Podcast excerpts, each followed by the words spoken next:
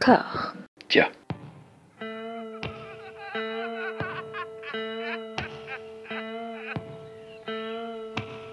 And now for something completely different. Would you like to talk about the meaning of life, darling? Sure, why not? Philosophy for two? Right. Provided the movement never forgets that it is the inalienable right of every man or woman or woman to rid himself or herself or herself. Agreed. Thank you, brother or sister or sister. Where was I? I think you finished. Oh, right. I don't want to talk to you no more, you empty-headed animal food trough whopper. I fart in your general direction. Your mother was a hamster and your father smelt of elderberries. Bonjour et bienvenue à toutes et à tous dans Discordia, le podcast qui tente d'aplanir les débats qui rongent la pop culture de l'intérieur dans une conversation apaisée, apaisée, apaisée. Pour euh, ce marronnier euh, de, la Discord, j'ai toujours l'immense honneur, privilège et plaisir d'être rejoint par Elodie. Comment ça va? Ben, ça, ça va. Après une soirée quand même euh, qui nous a mis à rude épreuve, je peux quand même dire I can buy myself flowers. Voilà. Et ça, je crois que c'est important. Je vois pas la ref. Tu vois pas la ref, Miley Cyrus. I can buy myself flowers. Tu ne vois pas la ref. Bon, allez, on recommence. Oh là on, a, là on là. a foiré l'entrée. Faudra parler du DJ des Césars d'ailleurs. Voilà, ça- Tu- Non mais si si si. D'accord, j'ai fait une Raphaël Personnaz. Ok, c'est cool. Oh, non, non, non, sois pas si dur avec toi-même. Attends, non, tout va bien. Voilà, nous allons parler de la 48e cérémonie des Césars qui avait lieu hier soir. Nous enregistrons le lendemain matin à 10h, donc vraiment réaction à, j'allais dire à chaud, à tiède. Parce qu'on aurait enregistré à, à minuit, 20 minutes après, j'aurais été, euh, j'aurais été en, torche humaine, je pense. Mais euh, là, ça va. J'ai dormi. J'ai bien dormi. Ah, et ça, c'est important. Et ça s'est, ça s'est calmé. euh, j'ai, j'ai éteint Twitter aussi, euh, parce que ça, ça n'aide pas, ça Ah. n'aide jamais Twitter. Hein, Ouais. faut, faut, faut arrêter. Mais j'ai quand même, euh, j'ai quand même commenté comme je le fais une année sur deux. Et euh, parce que là, les circonstances m'avaient énervé, donc j'ai dit allez, allons-y, suivons ça. Et alors, compliqué, compliqué cette cérémonie. Compliqué cette cérémonie. En amont, bah il y a toujours ces préoccupations euh, sociétales que le, le- la grande famille du cinéma, parce que c'est le terme qui est revenu pendant la soirée. Hein, c'est voilà, je, je, je reste dans l'ambiance, a, a beaucoup de mal à, à appréhender et à comprendre. Et il y avait le sujet, notamment. Euh, bah, de la représentation des femmes, qui a encore une fois posé problème, mais après, voilà, on, ne peut pas, c'est- compliqué la- l'académie. De, c'est- un corps euh, qui n'est pas, euh, qui, est difficile à capter et qui qui se fait la représentation bah, de, de gens qui sont arc-boutés en fait sur euh, sur leurs acquis et qui ont pas vraiment envie de changer. Hein. C'est ce qu'ont pu témoigner les les, les, les précédentes cérémonies euh, à ce niveau-là. Et là, bah il y a eu l'affaire entre guillemets euh, Sofiane Benasser, l'acteur des Amandiers qui était nommé dans, euh, enfin qui était présélectionné dans la catégorie euh, meilleur espoir euh, masculin, il s'est avéré qu'il y avait une mise en examen pour pour viol et violence, et donc du coup l'Académie des Césars en réaction, oh là là, presque presque instantanée, deux mois plus tard, a, annoncé que tout nommé accusé ou condamné pour des faits de violence, notamment à caractère sexiste sexuel, serait exclu de la 48e cérémonie des Césars, mais pourrait figurer au palmarès. Voilà, c'est tout, tout est dit, tout est assez éloquent. Donc voilà, non, mais on, on sait que ça existe. Voilà, on en est là, en fait, dans le cinéma français. Et pour bien représenter et faire une mise en abîme, euh, pas pasolinienne, mais une mise en abîme de, de cette cérémonie, j'avais envie de commencer par parler d'un film que tu as vu, Elodie, qui Mhm. est euh, Wistreham d'Emmanuel Carrère. Est-ce que c'est un film qui, qui, qui t'a parlé, qui t'a plu déjà avant toute chose? J'ai trouvé ça pas mal, mais, mais j'ai une grosse réserve sur le film. Alors, bah, je, pense que je vais l'aborder frontalement. On, va voir en tout cas. C'est un film qui est donc adapté du, euh, livre de, Florence est, euh, les quais de le quai de Wistreham, qui en fait relate son investigation auprès des, couches les plus défavorisées de la population. Euh, la journaliste intègre pendant pendant pendant des mois en fait une brigade de, de femmes de ménage et vit leur quotidien, leur galère et se fait passer pour une des leurs. Et hum, c'est le problème qui a été soulevé dans le film et que je comprends tout à fait. C'est-à-dire que dans l'adaptation, c'est Juliette Binoche qui reprend, on va dire, qui incarne Florence Aubenas. Et au cœur de la dernière partie du film, il y a la révélation que le personnage de Juliette Binoche n'est pas une galérienne, n'est pas euh, une femme de ménage euh, qui est euh, voilà salaire sur salaire chaque mois, mais qui en fait est une journaliste, qui est une autrice, qui écrit un livre sur cette affaire. Et elle croise avec une de ses collègues la plus renfrognée de prime abord, mais la plus sympathique, mais vraiment une galérienne, elle croise un de ses amis du, monde culturel qui lui dit alors, comme ça tu écris un livre, en plus l'acteur c'est Louis de Langsin, donc il le fait parfaitement, il est très bon pour faire ce genre de rôle, et, il le sait, il le sait, et euh, il fait alors t'écris un livre, c'est super, et, du coup trahison, trahison euh, de, de, sa collègue euh, femme de ménage, les autres comprennent, et il y a, y, a, y a, une scène qui, est, qui est assez folle, en toute fin de film où il y a euh, bah, une dédicace dans, dans, une librairie et où Juliette Binoche bah, remercie toutes ses anciennes collègues et a toutes les anciennes collègues qui disent oui euh, oui oui c'est vrai c'était étonnant mais en même temps ton livre il est chouette machin. Et il y a toujours cette collègue qui lui fait la gueule.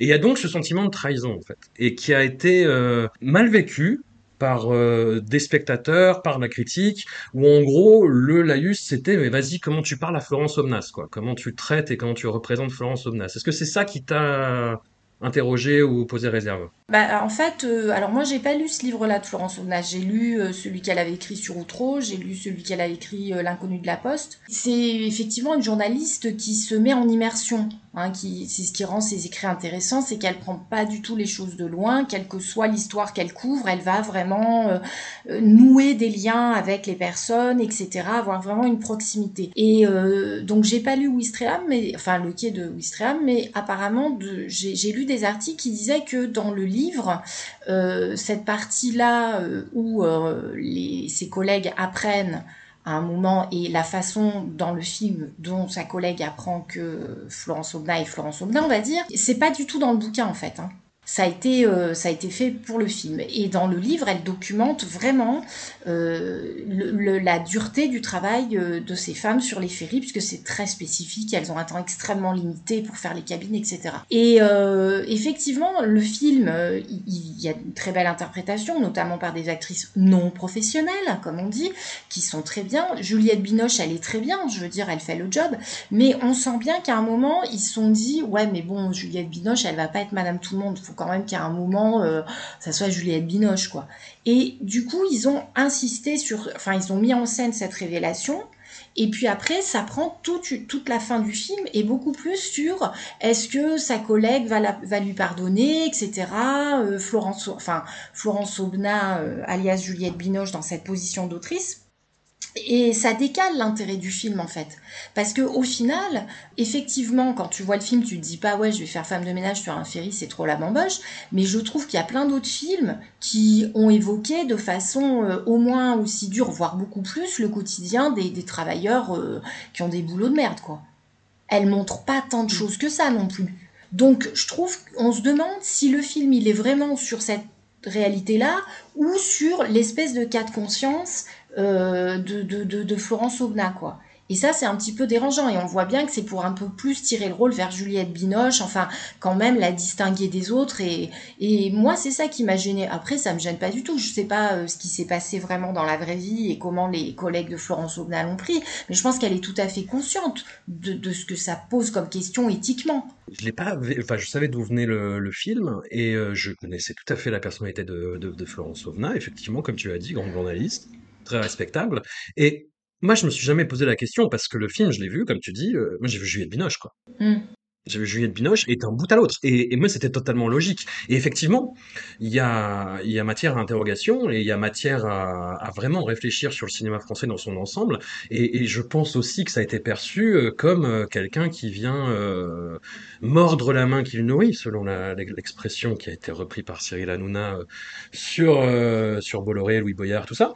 Mais moi, le, le, film, je vois vraiment pas comme sympathique par rapport à, à Juliette Binoche, justement. Alors, il y, y, a ce virage-là, effectivement, on occulte totalement l'aspect social dans la fin, mais euh, il y, a cette scène où bah, ça, on spoil complètement Wistreham. Hein. ben, oui, on est obligé. Voilà, c'est pas Shyamalan non plus, mais c'est vrai que voilà, on, raconte un peu tout, et puis de toute façon, quand vous verrez le film, vous ferez votre propre avis, je pense, parce que c'est vraiment voilà personnel euh, à, chacun, propre à chacun, je pense, l'avis qu'on peut se faire sur le film. Et il y a cette scène où euh, son ancienne collègue lui tend le, matériel de nettoyage, et je lui dis, bah non, Bah non, je ne peux pas. Et, et là, Binoche m'apparaît comme vraiment pas sympathique, quoi. vraiment pas sympathique. Et où tu vois tout ce côté-là, tout ce côté euh, petite bourgeoisie qui s'encanaille à essayer de jouer les pauvres, tu vois. Et, et c'est quelque chose, moi, que j'ai beaucoup ressenti dans les films de cette année Mm, qui sont mm, mm. Non, non, mais je suis tout à fait d'accord. Puis en plus, je trouve que c'est pas du tout juste par rapport à Florence Aubenas. Je la connais pas, mais quand tu lis ses livres, euh, que ce soit même ses papiers dans Libération sur les Gilets jaunes, mais quand tu lis justement L'inconnu de la Poste ou son livre sur Outreau, on voit bien que c'est quelqu'un qui euh, vraiment a une empathie pour les gens et qui ne fait pas des livres pour montrer à quel point elle est brillante, à quel point elle est, euh, elle est, euh, elle est intelligente, mais elle essaye vraiment de, de comprendre déjà d'où ça vient.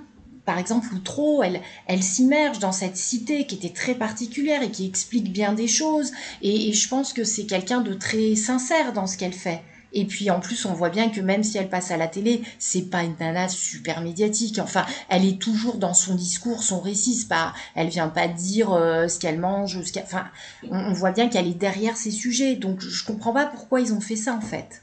Si ce n'est pour euh, dire à Binoche, ouais, bon, tu vas jouer pas maquillée, mais quand même, on va faire en sorte que tu te distingues un peu du lot. Surtout, comme je dis, que les, les, les deux, notamment les deux autres actrices, enfin, ou la plupart des, des autres acteurs qui sont des non-professionnels, sont quand même tous très très bons. Ce qui est quand même une manière de dire au cinéma, bah en fait, il n'y a pas vraiment besoin non plus euh, d'avoir fait des grandes écoles de cinéma pour être bon, quoi.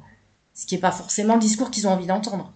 Après, je spécule, mais euh, connaissant un peu la, la, la personnali- personnalité artistique de, de, de Carrère, je, je pense qu'il a voulu euh, faire le taquin, pas, pas valoriser Binoche, mais Mm. justement montrer un petit peu le décalage par rapport entre, en- entre ces deux mondes, quoi. Mm. Entre ces deux mondes. Ça a été, euh, bah, c'est toujours une antienne hein, qui revient euh, à chaque fois, une espèce de petite musique et qui a, y compris, été, été reprise par euh, Roselyne Bachelot, ancienne ministre de la Culture, qui, Mm. qui a fait péter les Césars quand elle a senti que c'était chaud pour son cul. Désolé de le formuler comme ça, mais en même temps, voilà.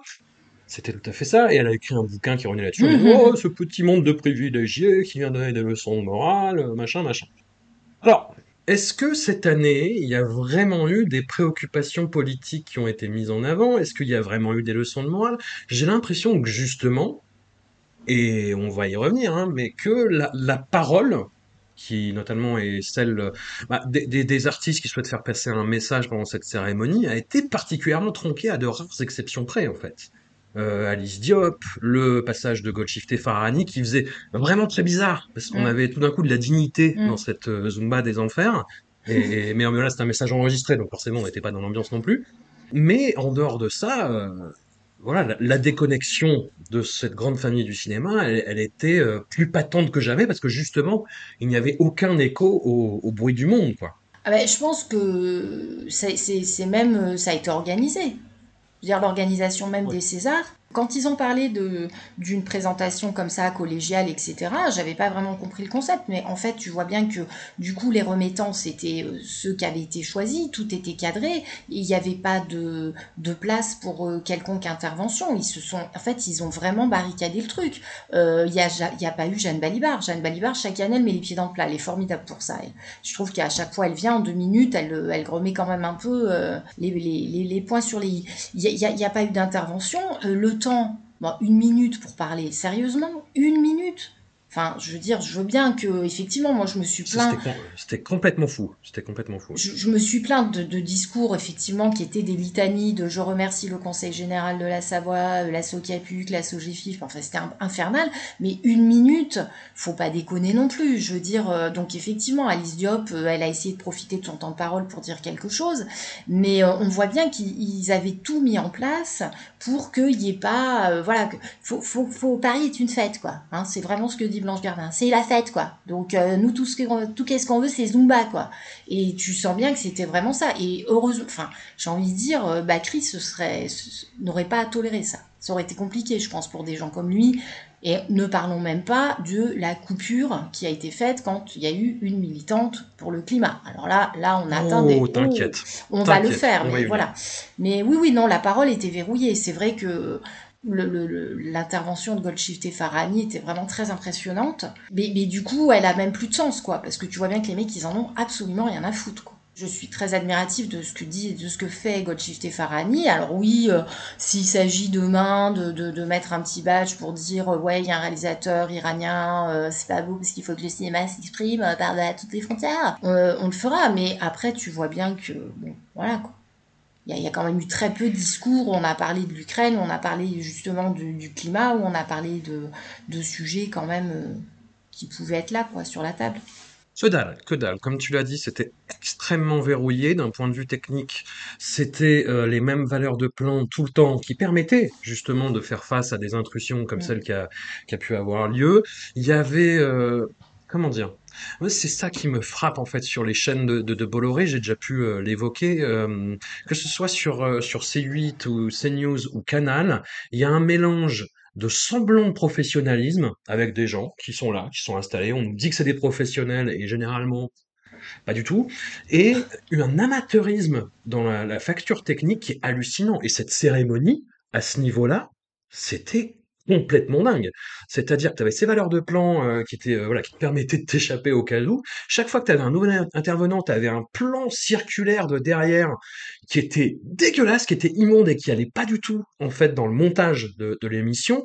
Le DJ, je, je dis ça comme ça, mais les lancements musicaux étaient complètement inopportun et n'avait rien à voir. Moi, ce qui m'a marqué, je ne sais pas si ça te l'a fait, mais c'est euh, l'hommage à Michel Bouquet. Euh, enfin, voilà, il y avait les hommages aux disparus, ça se finit sur Michel Bouquet.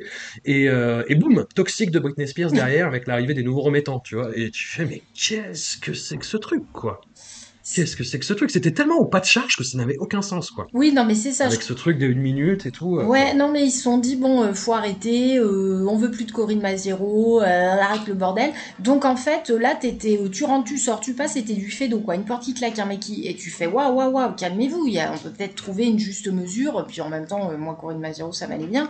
Mais peu importe. Mais effectivement, mettre un petit timing, essayer de cadrer le truc. Mais alors là, ça, oui, effectivement, ça n'avait plus de sens, quoi si tant est qu'il y en ait eu un jour. On va entrer euh, dans le dur, on mhm. parle toujours pas des films pour l'instant, on a mhm. abordé un peu Wistreham, mais, euh, mais vite fait, parce que c'est un film miroir.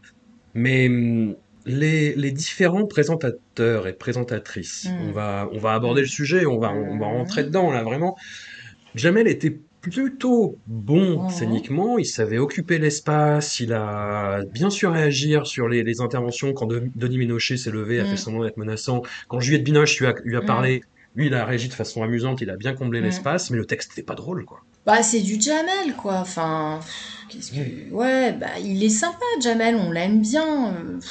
Maintenant, euh, oui, non, ça n'allait pas. Enfin, c'était pas de la. Il n'y avait pas un texte de fou, mais euh, c'est ce qu'on lui, c'est ce qu'on attendait de lui. Jamel, il est quand même relativement consensuel. On sait qu'il va pas te faire une sortie de route. Euh, enfin, ce qui pourrait être considéré par certains comme une sortie de route. Quand même, ça reste gentil, ça reste taquin, quoi. Ça va, il n'y a, a, pas de grand danger. Mais Juliette Binoche, elle manque, elle manque vraiment d'humour, quoi. Parce que déjà l'année dernière, non mais il faut le dire, l'année dernière, quand les nominations sont tombées, elle n'était pas nommée. Elle a quand même fait une vidéo pour dire hey, Juliette Binoche, tu n'es pas nommée, bizarre. Euh, c'est quand même, puisqu'il y, a, eu un petit caméo avec euh, Valérie Lemercier, bon, c'est pas ce qu'elle a fait de mieux, hein, mais euh, faut quand même se souvenir que là, une année, euh, parce que Valérie Lemercier a présenté les Césars de nombreuses fois, il me semble, l'année où elle a fait sa, son, petit sketch sur Juliette Binoche, hein, chez Painting, etc., où elle caricature un petit peu, elle se moquait de Juliette Binoche qui, qui peint, qui est bon, qui est une artiste comme ça multifacette. Cosmetics chez Cosmetics, bah quand même, euh, elle s'est fait remonter tellement les bretelles qu'elle ne peut plus présenter les Césars, faut quand même le savoir. Elle l'a dit, Valérie Lemercier. Et là, on voit bien que la seule qui a réagi dans la salle quand Jamel a fait une blague sur euh, Vincent Lindon et Juliette Binoche dans un film, mais il faudrait rajouter de l'action, elle n'a pas aimé. Hein mais nous aussi, on en a fait des entrées. Hein. Euh, bon, voilà, bah, tu fais, c'est bon, t'es plus dans la cour d'école, Juliette. C'est hallucinant, quoi. Qu'elle se détende. Hein. C'est pour ça que Wistreham, moi, je l'ai pris comme je l'ai pris. Bah ouais. Je, voyais qu'elle, je voyais sa persona et, euh, et la fin, c'était complètement raccord avec ça. Ah ouais, non mais ouais, bah faut qu'elle faut qu'elle étende, faut qu'elle fasse du yoga, faut que faut qu'elle fasse un, je sais pas, du pilate ou autre chose. Euh, le duo de Jamel, pour revenir à, à ça, avec Monica Bellucci, était gênant et était vraiment typique dans cette ambiance César. Euh, on lit un prompteur, on fait des blagues qui font moyennement rire, mais on continue et on est chic, mais on est bien habillé, donc tout va bien. Et à, à ce titre-là, d'ailleurs, t'as Raïm, quelle élégance. Quel contrebalancement, justement, avec ça, avec un texte qui était plus sincère, plus Mm. perso, et, et qui sentait vraiment quelque chose de, de touchant. Oui, bah c'est vrai que Monica Bellucci, je me suis demandé si en fait elle savait parler français. Je suis dit, mais attends quand même, souvent elle fait des interviews, on voit ce qu'elle dit. Là, euh, c'était quand même compliqué quand elle parlait, quoi. Faut, faut Le bosser. texte était vraiment forcé aussi. hein. Oui, mais enfin bon, bosse un peu Monica, j'ai envie de lui dire. Bosse un peu Monica, on peut se permettre. Quand même, c'était, ça manquait de fluidité, quoi. Faut pas déconner non plus. Oh, oh, on se ressaisit. Mais oui, Tahar Rahim, c'était, oui, mais il est, il est bien, Tahar Rahim. Il a une aisance aussi naturelle, quand même. Puis peut-être qu'il a bossé, lui. C'est possible, c'est possible. Alors, d'autres qui ont bossé, mais ça n'a pas amené un résultat euh, que j'ai trouvé euh, fou furieux, c'était les présentateurs euh, suivants, un duo formé de, de Léa Drucker et de Ahmed Silla. Alors, des, des, des, des comédiens pour lesquels j'ai- a priori la plus grande sympathie, parce que Léa. Drucker est une actrice formidable. Ahmed Silla est un acteur très sympathique et on m'a dit à plusieurs reprises que c'était quelqu'un de très généreux et, et disponible et, euh, et frais en, en- en interview et bah, c'est ah, c'est une qualité dans, dans, dans nos, dans nos milieux, dans nos métiers. Et hum, tu sentais qu'Ahmed Silla était content d'être là et que c'était pour lui un moment important. Je dis ça pour préparer le texte par rapport à ce qui va suivre. Et il, il s'investissait beaucoup dans les sketchs, sauf que les sketchs étaient pas bons du tout. Ce qu'ils ont fait avec le décor, mais j'étais Oh. horriblement gêné. Oh. J'étais horriblement gêné. La blague qui- qu'ils ont commencé à faire sur la grande famille du cinéma et à faire l'accent italien dans la Mm, mm, famille, la famille, c'est là que, si tu veux, j'ai dit, voilà, Ahmed Silla peut remercier la militante climat parce que ça l'a sauvé de ce sketch infernal Mhm. qui, qui- qui durait des plombes et des plombes.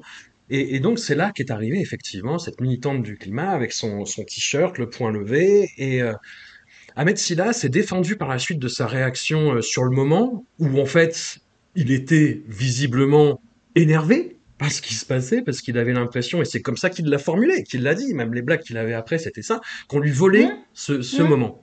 En fait, il a ramené ça à lui, à ce que euh, voilà, ça compte dans sa carrière. Et ah là, quand même, vous faites chier, ça tombe sur moi, quoi. Il s'est défendu par la suite dans un tweet de réponse à un journaliste qui lui disait mais c'est pas top quand même quoi de faire ça à une militante climat.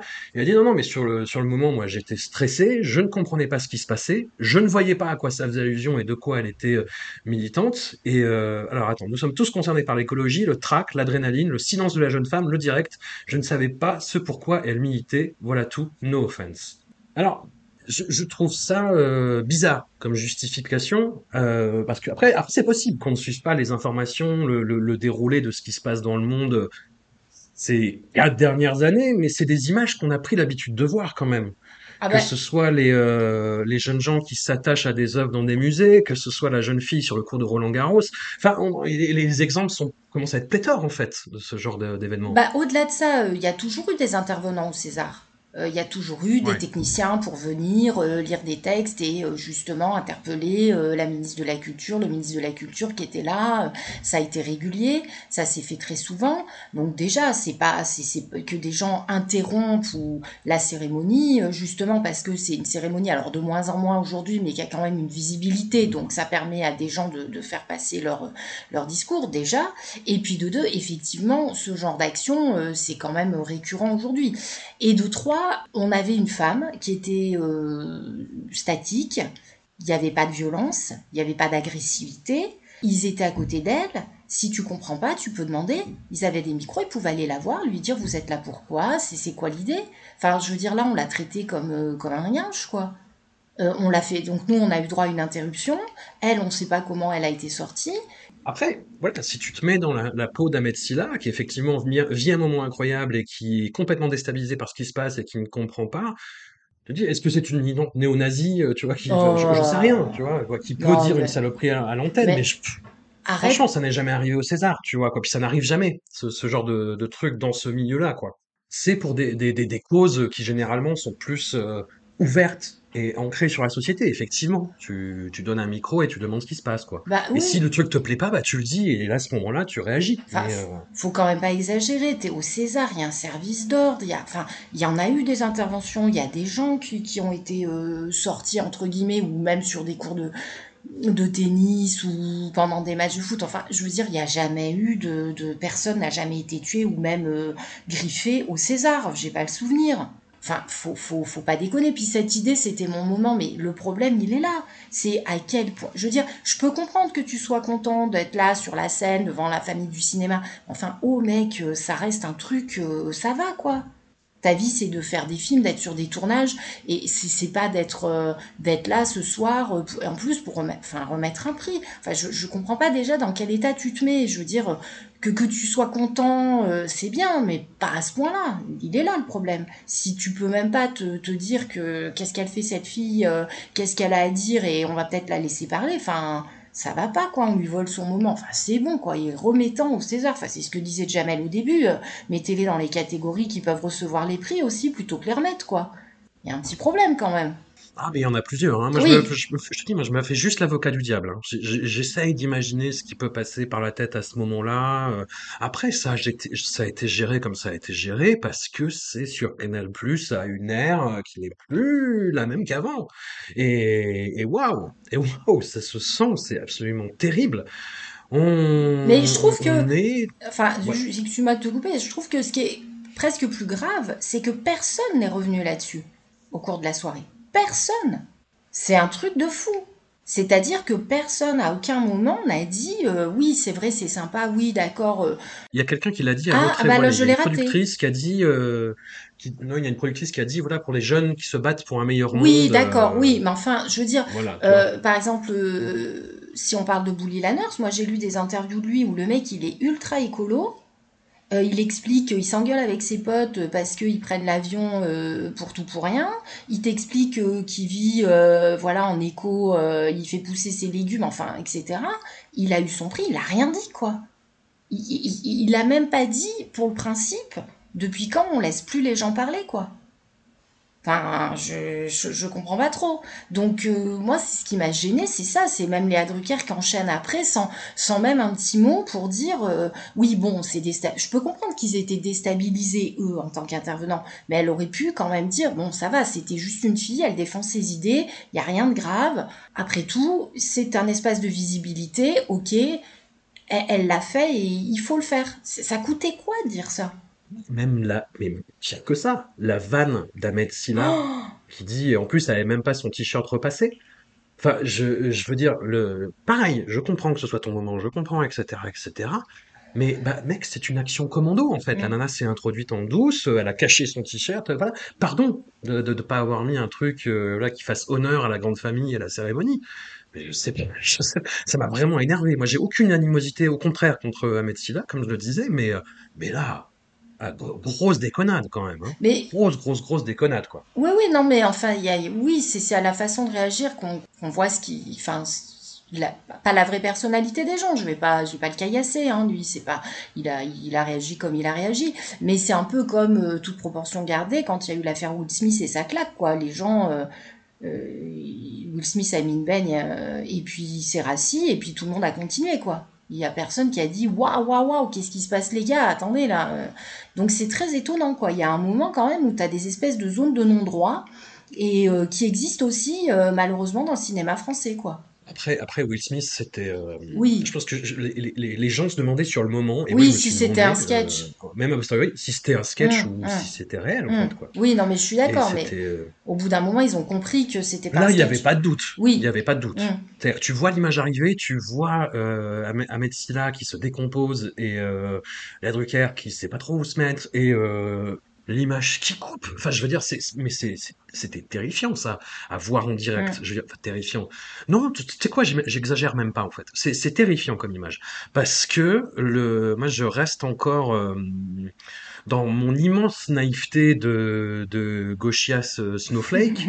je, je reste marqué par la non-réaction et même la réaction totalement opposée à ce que à laquelle je m'attendais de la Coupe du Monde au Qatar. Je fais, Mm. tu sais quoi, Osef et franchement belle opération de com pour le Qatar finalement. Alors moi j'étais persuadé que ça allait être un, un des marqueurs historiques à un tournant de la civilisation. Que dalle. franchement, bah plus de pubs pour euh, pour le pays euh, dans tes flux de, de réseaux sociaux et basta. C'est ça la conséquence en fait. Et là c'est euh, comme, comme je te disais hors antenne, euh, voilà, j'ai pas pu m'empêcher parce que je, j'étais dans ce jeu-là et j'avais besoin d'extérioriser. J'étais, j'étais furieux en fait suite à ça. Et donc euh, j'ai fait ce qu'il faut absolument pas faire, c'est je suis sur Twitter et j'ai commencé à tweeter des trucs et à live tweeter la cérémonie comme je le fais de temps en temps. Et euh, il y avait plein de réactions qui me disaient mais c'est normal ce qui est arrivé. Mais non, mais elle n'a rien à faire là. Elle ne respecte pas le, les gens et leur travail. Et euh, bon, j'ai même eu des, des, réactions de oh mais elle est retournée là où elle vient, euh, la rue, tu vois. non mais voilà, enfin, je veux dire, je veux pas, je veux pas faire de généralisation, mais il y a aussi cet état d'esprit là. En fait, il y a euh, un truc de mais vous commencez à nous faire chier en fait avec le changement climatique, avec les écolos, euh, avec les jeunes qui veulent vivre bien, mais fermez-la quoi, fermez-la et, et laissez-nous kiffer la vibe quoi. Oui, oui, bah ça c'est, enfin oui, on le voit dans, plein de domaines. Et puis euh, je pense que c'est d'autant plus prégnant pour la cérémonie des Césars parce que après euh, les, quelques années qu'il y a eu, les scandales entre guillemets, euh, Corinne pour euh, en reparler. Enfin, il, il voulait vrai, il voulait, on sentait qu'il fallait que tout se passe bien, c'est-à-dire qu'on reste dans les clous. C'est une remise de prix, on donne des prix, les gens y viennent, ils disent je suis content d'avoir mon prix, tu te rassois et c'est bien. Voilà, c'est tout. On voulait pas plus. Donc euh, effectivement, euh, la pauvre, elle, est mal tombée, la militante.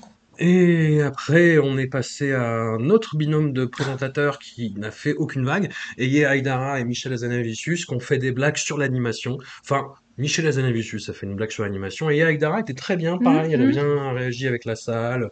Euh, le, le gag était pas très drôle, mais elle l'a très bien fait, mhm. donc euh, j'étais content. Pareil pour toi oui, oui, oui, tout à fait. Non, rien à dire. Elle, elle, était très bien. Sa petite intervention aussi après, quand elle a remis le, prix du meilleur second rôle féminin, euh, était, était, plutôt bien vue. Donc, euh, non, non, elle, est, elle, a, elle a bien fait le jeu. Suivi du premier sketch vraiment euh, hors plateau de la soirée, le grand retour en 2023, In This Economy de Catherine et Liliane. Oui. Alors, personnages du, du, nouveau Canal+, euh, personnages comiques du nouveau Canal+, qui sont interprétés donc par Bruno Sanchez, je crois, et Alex Lutz, que j'ai jamais compris. C'est-à-dire qu'il y, a eu des trucs drôles qui étaient plus drôles que le tout venant de leur sketch, mais globalement, moi, sur le long cours, c'est quelque chose qui me faisait vraiment pas rire et qui un, un peu m'irritait aussi tu vois, je sais pas. Et par, son innocuité, par son cette façon justement de contourner les choses et de se montrer comme des gens euh, un peu louvoyeurs, corporate, des personnages un peu mesquins, tu vois. Et je ça, ça, ça m'énervait. Et là, je n'ai même pas compris euh, ce que ça venait foutre là en fait. Voilà, très honnêtement. Bah ils se sont dit pourquoi pas. Bah, je pense que le, le, non mais le problème des Césars aussi, c'est que c'est tellement devenu casse-gueule depuis des années. C'est tellement compliqué. On n'a pas, de, je sais pas, on fait pas appel aux bons auteurs. On n'arrive pas à avoir des gens qui écrivent des trucs percutants et qui fonctionnent. Que je pense qu'il y a moins en moins de gens qui veulent y aller, quoi. Donc euh, très honnêtement, après il y a ceux qui se disent bah de toute façon c'est pas grave, c'est ce que disait Marina Foyce. Elle avait au moins cet état d'esprit qui était bien de dire mais au pire c'est pas grave d'avoir fait de la merde si, pour parler vulgairement. C'est pas grave, je, me lèverai le lendemain, tout ira bien et ma vie continuera. Donc au moins elle y est allée. Mais je pense qu'il y en a beaucoup, ils ont, ils ont même plus envie d'y aller, quoi. Donc, euh, donc euh, Catherine et Liliane. Catherine et Liliane, dans la catégorie des pourquoi, mais en même temps pourquoi pas, le duo entre Charlotte Gainsbourg et Dinos qui mhm. ont chanté comme un boomerang de façon un peu évanescente et effacée et, terne, mais en même temps la chanson est tellement belle mhm. que c'est difficile de la saloper. Mhm. Alors, euh, avec ce moment quand même où, l'ironie euh, ne se mordait même plus la queue mais l'avalait goulûment, où, Charlotte Gainsbourg a évoqué la censure dont a été victime son père en, en 74 à cause de cette chanson, et j'avais envie de leur dire, mais, mais, mais vous êtes sérieux de, de censure, oh là là, quand même, à l'époque c'était dur. je vais, mais oui, mais qu'est-ce qui vient de se passer en fait là, tu vois, par exemple? Bref. Oui, non, mais. La, pauvre, elle y était pour rien. Elle y était pour rien. Mais, euh, Non, mais c'est vrai, non, mais en même temps, euh, bon, il faut parler de Gainsbourg. On parle jamais assez trop de Gainsbourg. Voilà. C'est important. Arrive alors le binôme infernal, hein, je pense le, le, pire binôme de la soirée, Emmanuel DeVos et, et Raphaël Personnaz. Alors, Bon, pour être tout à fait euh, honnête et transparent, moi j'ai eu une expérience d'interview avec Manuel DeVos qui avait été effroyable, où elle avait été mais, mais désagréable, où apparemment elle n'avait pas été prévenue que je devais l'appeler à telle heure. Moi j'étais malade comme un chien, j'étais revenu au bureau parce que j'avais pas de choix, il fallait que je le fasse au bureau. Et, et du coup, comme elle n'était pas prévenue, elle était très très de très très mauvaise humeur. Mmh. Et elle a été mais imbitable quoi. Elle a été imbitable. Elle bah oui, hein. Elle me répondait bah oui, hein. bah non, hein, on fait pas comme ça. Hein. Et, c'était, c'était atroce. C'était une expérience atroce. J'avais pu, euh, grosso modo, écrire trois phrases d'interview. Donc, je suis, mon avis est biaisé. Mon avis est biaisé, est biaisé. Quand je vois Emmanuel DeVos, ça me, ça me trigger, comme disent, euh, comme disent les jeunes. Mais là, très honnêtement, Elodie, Oui. est-ce que c'était pas horrible ce qui s'est passé avec eux d'un bout à l'autre? Ah bah c'était nul, quoi. C'était... Je cherche le mot, en fait. Peut-être faut l'inventer. Je ne l'ai pas. C'est bon. Déjà, Raphaël Persona, qui, qui est Raphaël Persona? Est-ce qu'on sait? Enfin, je ne sais même pas. C'est pas. Je veux pas être méchante, mais enfin, bon, voilà. Et, rien ne fonctionnait. Rien, rien ne fonctionnait. C'était euh, ni fait ni à faire. Lui, en plus, il s'est permis quand même. euh, sérieusement, la, la vanne foireuse sur Madonna et les effets spéciaux. Franchement, c'est lui qu'il fallait sortir. C'était là qu'il fallait interrompre l'émission. Tu coupes, tu lui dis de, va prendre l'air, va prendre l'air, mec, va faire un truc de ta vie. C'est nul. Je ne comprends pas. Je ne comprends pas. Il y a quand même eu des années où on a vu un, un duo qui était, moi, qui m'a vraiment fait plaisir. C'était quand même Zabou et Pierre Deladonchamp. Ils ont eu des interventions tous les deux qui étaient absolument formidables. Bon, peut-être n'étaient-ils pas disponibles, peut-être n'ont-ils plus envie, mais est-ce que c'est eux qui écrivaient leurs textes, qui écrivaient les textes Est-ce qu'on peut pas leur demander À la limite, s'ils sont pas là, ils peuvent peut-être imaginer une mise en situation de deux autres personnes. Servons-nous des gens qui savent faire quelque chose plutôt que nous flanquer des gens bons à rien. Est-ce que on peut établir ça dans l'article 1 des Césars? Ça, ça ferait beaucoup, je pense. Parce que là, non, c'était pas possible les deux quoi. C'était affreux et hum, tu vois, l'an dernier, ce que j'avais trouvé euh, sympathique par défaut, c'était de, de, de façon euh, complètement euh, illogique, le, le réalisateur de la cérémonie des Césars, de la 47e, donc l'an dernier, faisait énormément de contre... Il y a, des- tu sais, il y a des contre-champs sur le Mhm, public, comme pour montrer mhm, les réactions aux blagues ou autres, et il y avait énormément de réactions de Gilles Lelouch. Et moi, ça a été, ça a été mon, un peu ma béquille sur toute la soirée parce que, voilà, sans avoir un, un kink particulier sur, sur Gilles Lelouch, là, tu le voyais, et en fait, tu le voyais euh, être, euh, tu le voyais jouer en direct. C'est-à-dire qu'il se, j'avais l'impression qu'il sentait la caméra sur lui et que il, il- il disait, ouais, faut pas que je déconne. Et donc, Gilles Lelouch était le gendre idéal du cinéma, de la grande famille du cinéma français. C'était le mec le plus corporate du monde ce soir-là. Il y avait une blague, il riait. il y avait un truc, il applaudissait, tu vois, et, euh, et il y avait un truc un peu émouvant, il réagissait, euh, tu vois, d'un air concerné, en se mettant sur le menton. Et là, ma, ma béquille de cette cérémonie, de cette 48e cérémonie, c'était, alors il y en a eu moins, mais il y avait pas mal de contre-champs sur Denis Ménochet.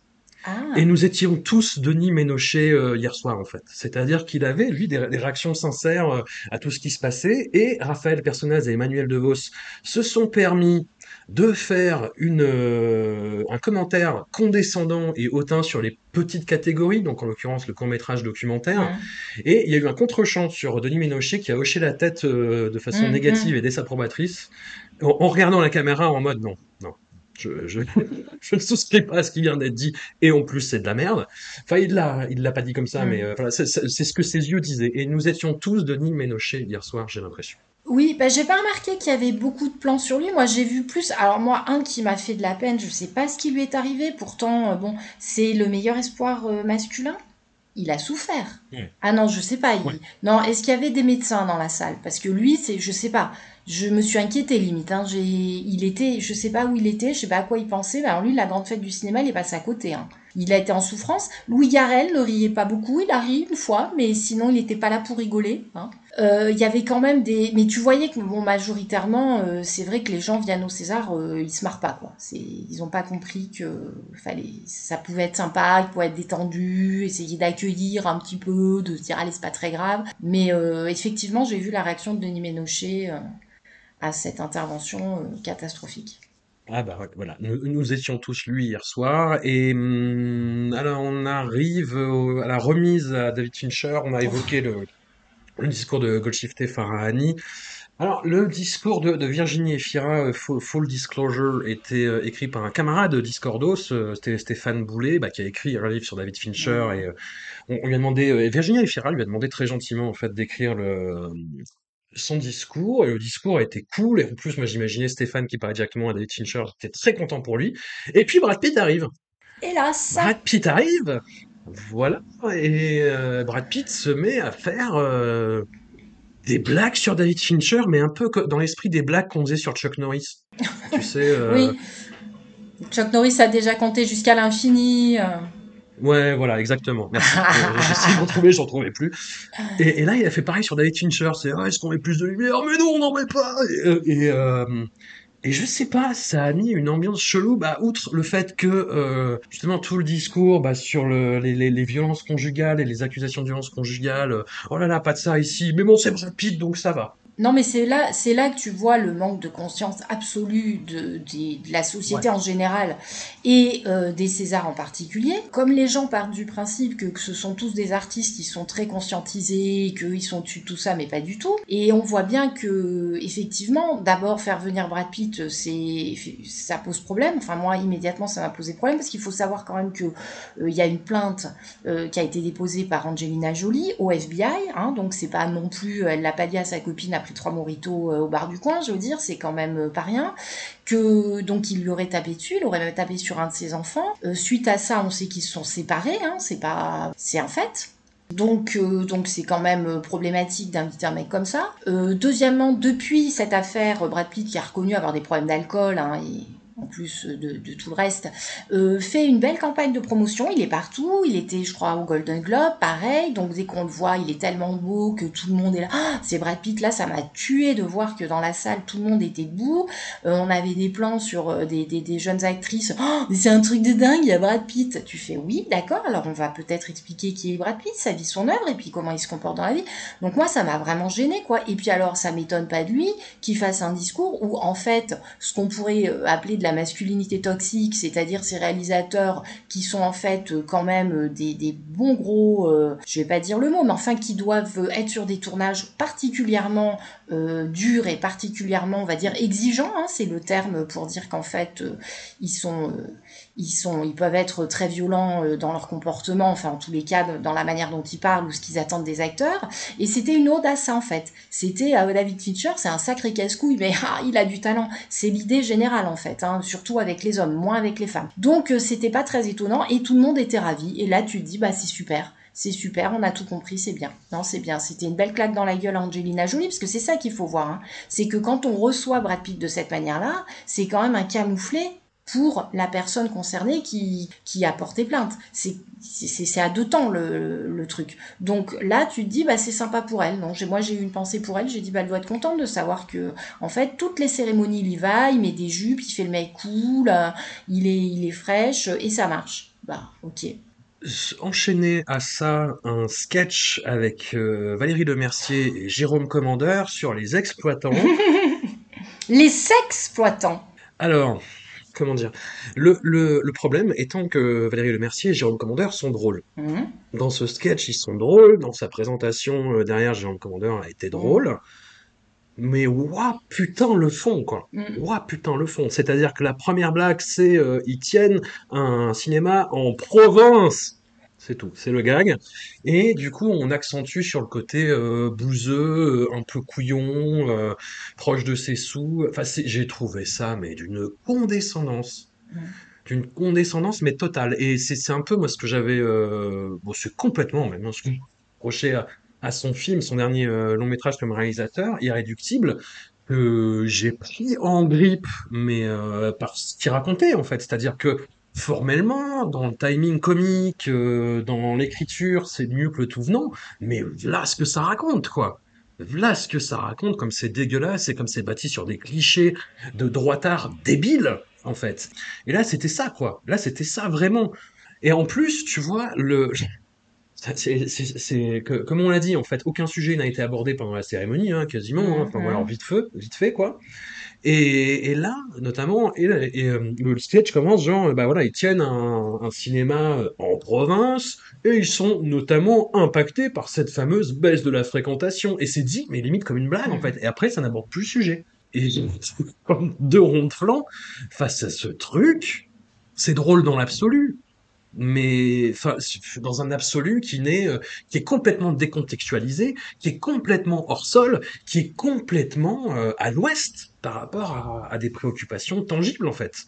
C'est ce que je disais, quoi. C'est on fait pas de vagues, on fait donc effectivement ils sont drôles. Valérie Lemercier, elle est drôle, elle est, c'est, voilà, elle est donc euh, et Jérôme Commandeur aussi. Mais effectivement, c'est une manière de, de, de faire rire sur rien.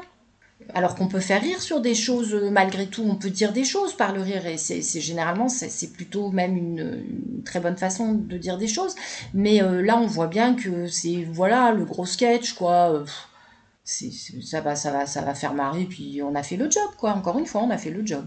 Moi, je trouve que ça tourne en, hmm. dérision des sujets qui sont sérieux, qui sont euh, et au-delà de leur sérieux en fait, qui qui, qui, qui concernent toute une économie, qui concernent énormément euh, d'employés, qui voilà, qui se demandent de quoi demain sera fait. Je, oh là là, arrêtez, arrêtez, arrêtez, on est tous bien habillés, euh, on, on, se célèbre entre nous, il y a, il y a un temps pour tout quoi. Et, et ces interventions, ça a été la même chose par la suite ça a été la même chose par la suite. C'était euh, un, délire un peu auto-centré euh, qui prenait absolument rien en considération et c'était. Euh, mais il le faisait très bien et il le faisait très bien avec beaucoup de bagou et de talent et, voilà. Non, non, c'est, oui, je, je n'ai rien à dire de plus que ce que tu viens de dire. C'était exactement ça. Et on arrive sur les derniers, je crois, ou je me suis peut-être endormi à un moment, c'est possible. Euh, présentateur, dernier binôme, constitué de Audrey Lamy et Alex Lutz. Oui.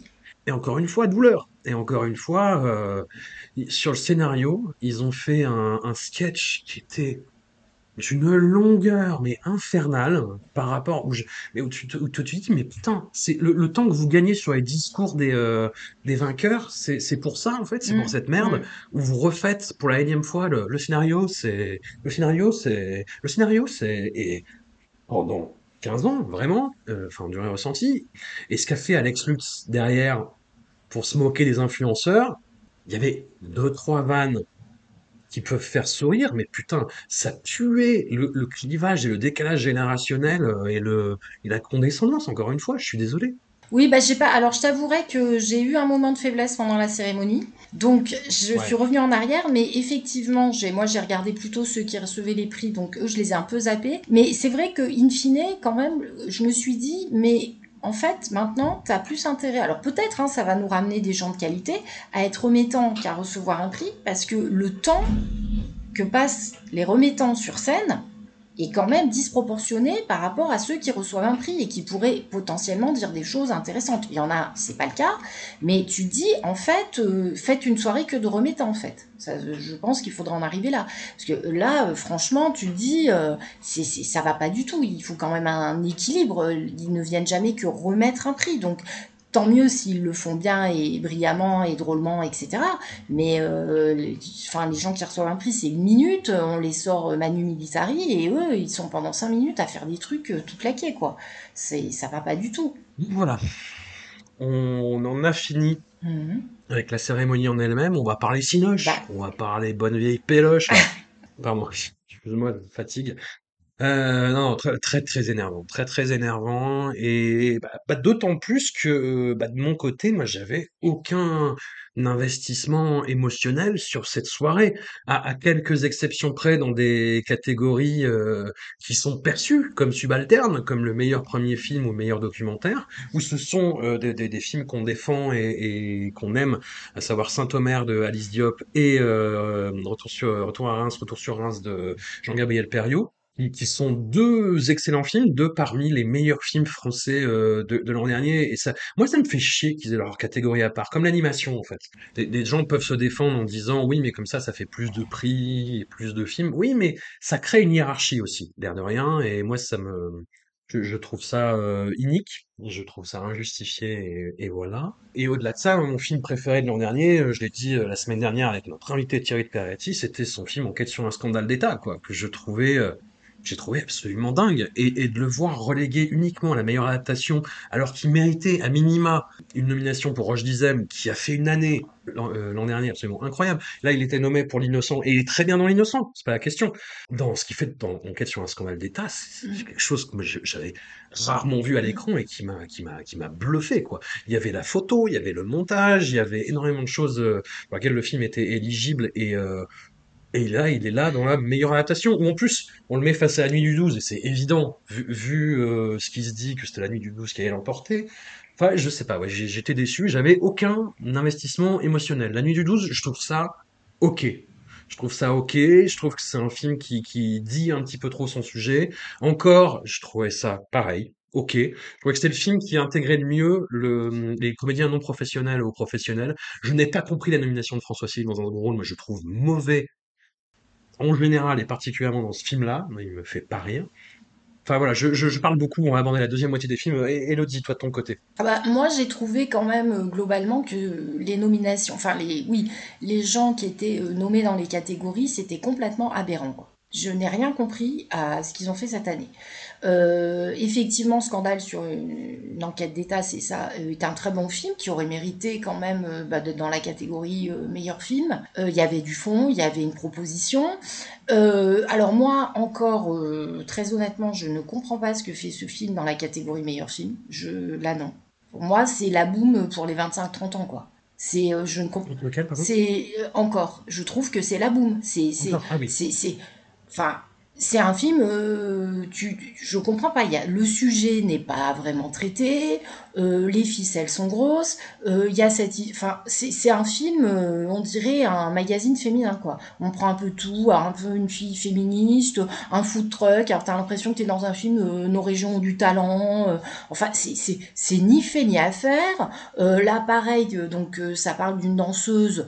les plans sur la danseuse qui fait ses étirements sur son balcon parisien. Non mais bien sûr. Alors moi fut un temps, je côtoyais des danseurs de chez Jean-Claude Galota, je les ai jamais vus faire ça, et puis même s'ils habitaient à Championnet, c'était pas dans des 800 mètres carrés avec des... Enfin, arrête-toi, quoi. Donc bref, euh, L'innocent de Louis Garrel, sérieusement, euh, meilleur film? On en parle. Enfin, je veux dire, dans la série, dans, dans, dans la veine des films un peu comédie comme ça, euh, parce qu'on va dire oui, comédie, quoi. Enfin, je vois pas trop le drame. Il y a, y a quand même eu, euh, pendant des années, il y a toujours Salvadori qui n'a jamais été nommé dans cette catégorie, si je ne m'abuse, ou en tous les cas qui n'a jamais eu de prix, qui fait ça dix fois mieux. Euh, la Nuit du 12, moi, c'est un film qui me pose quand même beaucoup de problèmes, même si sur le fond, je trouve que la démarche très bien, mais il y a beaucoup de choses qui sont problématiques dans ce film. Donc euh, vraiment, je ne comprends pas, sachant que on a évincé euh, Revoir Paris, Les enfants des autres, euh, même le film de Mia Hansen Love de Beau lendemain, Beau lendemain, j'arrive jamais à dire, il y a trois mots, je sais pas lesquels. Non mais c'est grave. Enfin, je veux dire, même si cette année j'ai pas vu vraiment de films qui m'ont retourné la tête, vraiment de grands grands films, il y avait quand même d'autres films qui méritaient d'être dans cette catégorie. Qui a choisi ça? C'est pas possible. Moi j'ai l'impression, peut-être que je me trompe, mais d'après ce qui se dit euh, dans le milieu, c'est le cas. Les, les votants ne regardent pas tout. Mm. Et c'est évident qu'ils ne regardent pas tout, en fait. On a l'impression qu'il y a un croisement entre euh, succès public, d'estime, critique, public. Et, et là, c'est uniquement ça. On a euh, La Nuit du 12, qui a été un succès surprise, encore, qui a été un, un gros succès public. L'innocent qui a plutôt bien marché, et puis après bah, des, des, films qui ont eu euh, une renommée euh, par leur, euh, leur plébiscite, par les journalistes, je pense à Pacifiction et aux, et aux Amandiers, et, et ça s'arrête là. Et on prend novembre aussi parce que c'est vrai que Jiménez fait des entrées et que ce serait injuste, et, et voilà, et c'est... alors après... Ouais. Moi, je spécule, j'extrapole, mais franchement, enfin, moi, je vois tout ce qui est sélectionné par rapport à tout ce qui est sorti l'an dernier. Moi, j'ai l'impression que tout le monde a vu 20 films à tout casser, en fait. Oui, certainement, mais, mais enfin, ce que je comprends pas, c'est que l'argument des entrées, euh, il est quand même moyennement valable parce que euh, les enfants des autres au Revoir Paris ont fait des entrées. Euh, que Virginie Efira été extrêmement présente médiatiquement puisque les films sont sortis à trois semaines d'intervalle, on, on l'a vu partout, enfin, ce sont des films qui ont trouvé leur public. Donc euh, c'est pas un argument non plus valable euh, pour expliquer ça. Non mais alors je pense que déjà il y j'ai pas pas regardé les chiffres mais il me semble qu'il y a quand même énormément de films qui sont sortis et euh, on reste à 5 films en nomination. Aux Oscars, ils ont 10 films par exemple. Ils ont, ils ont élargi. Donc déjà, je pense qu'il fallait mettre plus de films, parce que ça aurait réglé le problème des, des, des films réalisés par des femmes. Parce qu'en fait, le truc, c'est que tout le monde et tous les hommes sont d'accord pour l'égalité homme-femme et pour qu'il y ait la parité. Ça, c'est la théorie. Dans la pratique, ça veut dire que si on met des femmes, on enlève des hommes. Et alors là, non. L'histoire, euh, non, ça se passe pas comme ça. Donc ils, veulent bien dans la théorie, mais concrètement. Donc si on avait augmenté le nombre de films, on aurait pu mettre des femmes. Après, je dis pas qu'elle l'aurait eu, mais là quand même, faut, faut quand même le dire, c'est une manière de dire aux femmes, vous ne pouvez même pas concourir dans la catégorie. Alors c'est bien, il y en a quelques-unes qui l'ont dénoncé, mais il faudrait quand même s'interroger là-dessus. Euh, je suis désolée, c'est quand même un grand moment d'invisibilisation des, femmes réalisatrices. Parce qu'il n'y a jamais eu autant de femmes que cette année qui ont réalisé des films et des bons films. Euh, Alice Diop, quand même, qui se retrouve dans la catégorie premier film, alors qu'elle a eu euh, des prix euh, Plus. C'était quand même, ils se sont dit, bon, elle, qu'est-ce qu'on va en faire Où est-ce qu'on la met en même temps Meilleur film Ah bah quand même, on va pas faire sauter. Enfin, c'est fou. C'est une des plus grandes réalisatrices françaises de documentaires aujourd'hui. Bah fait. oui. Enfin, je, je, je, sais pas. On fait comme si elle débarquait de nulle part. Enfin, c'est complètement. C'est complètement dingue. Donc là, il y a, y a, vraiment quand même quelque chose qui joue et c'est marrant que euh, à chaque fois que euh, les on va dire, par exemple, l'année où il y avait Céline Sciamma pour Portrait de la jeune fille en feu, très grand film qui vraiment justifiait une nomination dans la catégorie meilleure film, dans la réalisation, les costumes, la lumière, la musique, etc., on lui a mis une rouste monumentale. Faut quand même être clair, c'était même pas euh, dire bon elle l'a pas eu, c'était lui faire comprendre dans chaque catégorie quand tu penses que c'est quand même Nicolas Bedos qui a eu le meilleur scénario. Tu fais mais bien sûr. Non mais déjà vois, vois si c'est pas on mettra n'importe qui plutôt qu'elle. C'était ça l'idée. Et là cette année, alors que quantitativement, parce que c'est toujours l'argument qu'on donne, ah oui, mais il y a moins de femmes, donc forcément elles sont récompensées. Quantitativement, il y avait une possibilité quand même de au moins nommer des femmes dans des catégories euh, un peu, voilà, euh, on va dire euh, premium. Elles n'y sont pas.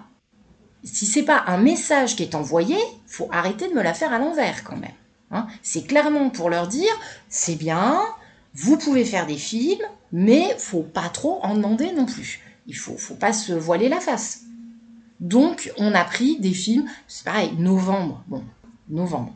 Voilà, novembre. Quand tu as dit novembre, tu as tout dit. Ce que je veux dire, c'est que c'est pareil. Euh, le, Revoir Paris, c'est un film qui parle aussi des, attentats de novembre, mais du point de vue d'une victime.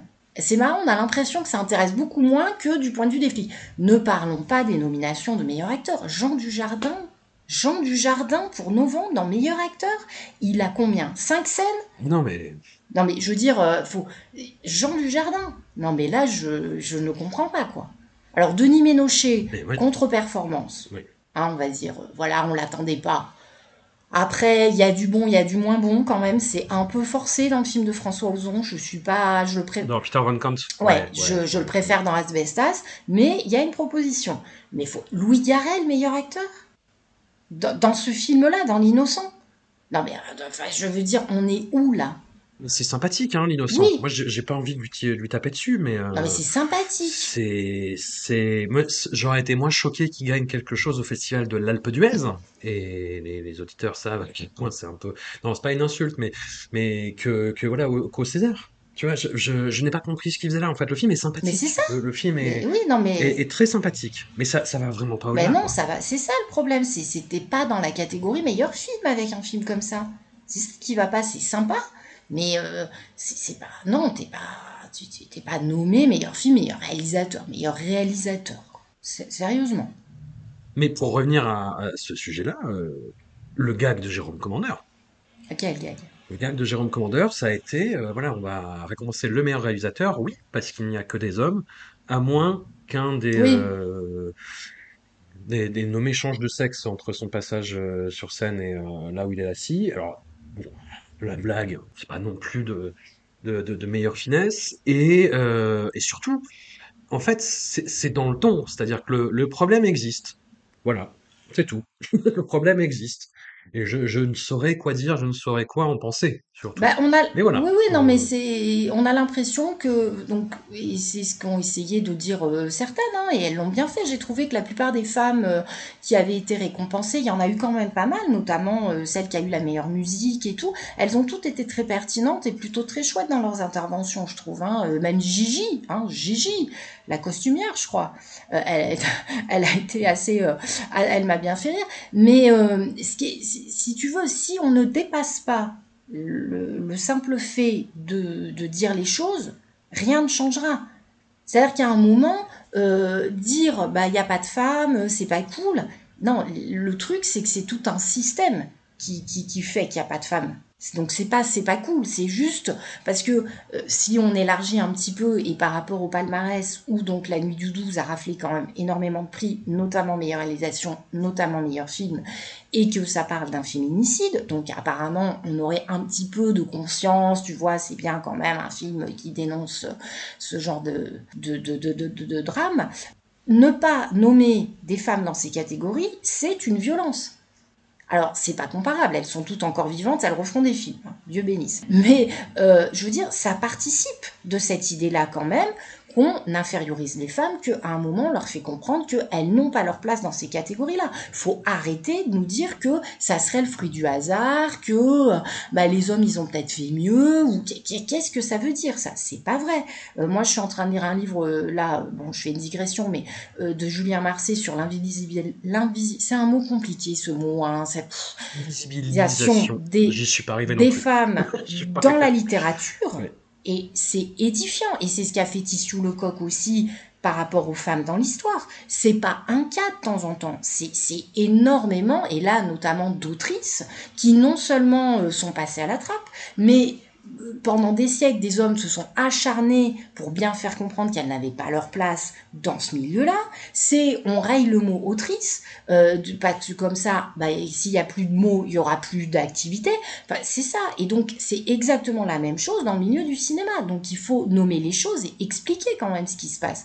Donc, c'est bien de dire, ah ouais, les femmes, bah, faudrait qu'il y en ait, ça serait cool, mais faut aller au-delà, faut s'interroger. Et si c'est en plus pour prendre ce qu'on a pris, parce que l'année dernière, il y avait euh, Léo Scarax, il y avait Annette. Bon, on peut ne pas aimer le film, mais on peut pas lui enlever qu'en termes de réalisation et même en termes de film, il avait sa place. Donc c'est vrai qu'il y avait Julia Ducournau en face, mais voilà, franchement, il y, a quand même quelqu'un qui, sait faire de l'image, quoi. Donc euh, on va pas faire un scandale. C'était bien l'an dernier. Bon, mais là, je veux dire, sérieusement, quoi. Sérieusement. Et moi, je dis un truc, hein. Il faut surtout pas qu'on fasse euh, des prix non genrés. Parce qu'il n'y a plus une femme qui a un prix d'interprétation au César. Hein.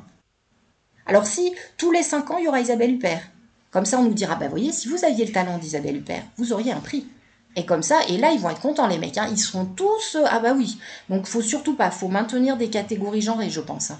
À ce rythme-là, euh, tout à fait. Et d'ailleurs, Dominique Moll, n'a pas abordé euh, le mmh. sujet de son film avant sa toute dernière mmh. intervention pour le, le, prix du meilleur film. C'est-à-dire qu'il a remercié la, la PJ de Grenoble euh, dans laquelle il a fait un stage d'une semaine, je reprends ces termes, hein, avant de parler de ce sujet-là, en fait. Et, et, et cool. Enfin, de, tant mieux pour la PJ de Grenoble, qui je pense était, en était à son premier remerciement au, César. et c'est cool, c'est cool pour elle. Mais, euh, mais voilà, avant d'aborder le sujet, et c'est sa productrice qui a abordé le mm. sujet avant, avant lui. Et lui a, a dit le nom de la victime et, euh, et c'est, euh, je sais pas si c'est, je sais pas si c'est bien, mais disons que ça faisait un, un geste. Enfin, ça donnait l'impression d'un geste, en tout cas. Mais, euh, mais voilà, et c'était euh, et c'était étonnant, c'était étonnant parce que on a, on a l'impression d'un voilà, d'un éléphant dans la pièce en fait, et que on avait fait un film euh, complètement abstrait euh, dans, dans l'éther artistique du 7e art, qui n'était basé sur sur aucune réalité, et alors que l'ambition du film est ailleurs. Et qu'est-ce qui te qu'est-ce qui te pose souci dans La Nuit du 12 d'ailleurs? Tu disais que c'est un film que tu trouvais problématique sur certains aspects.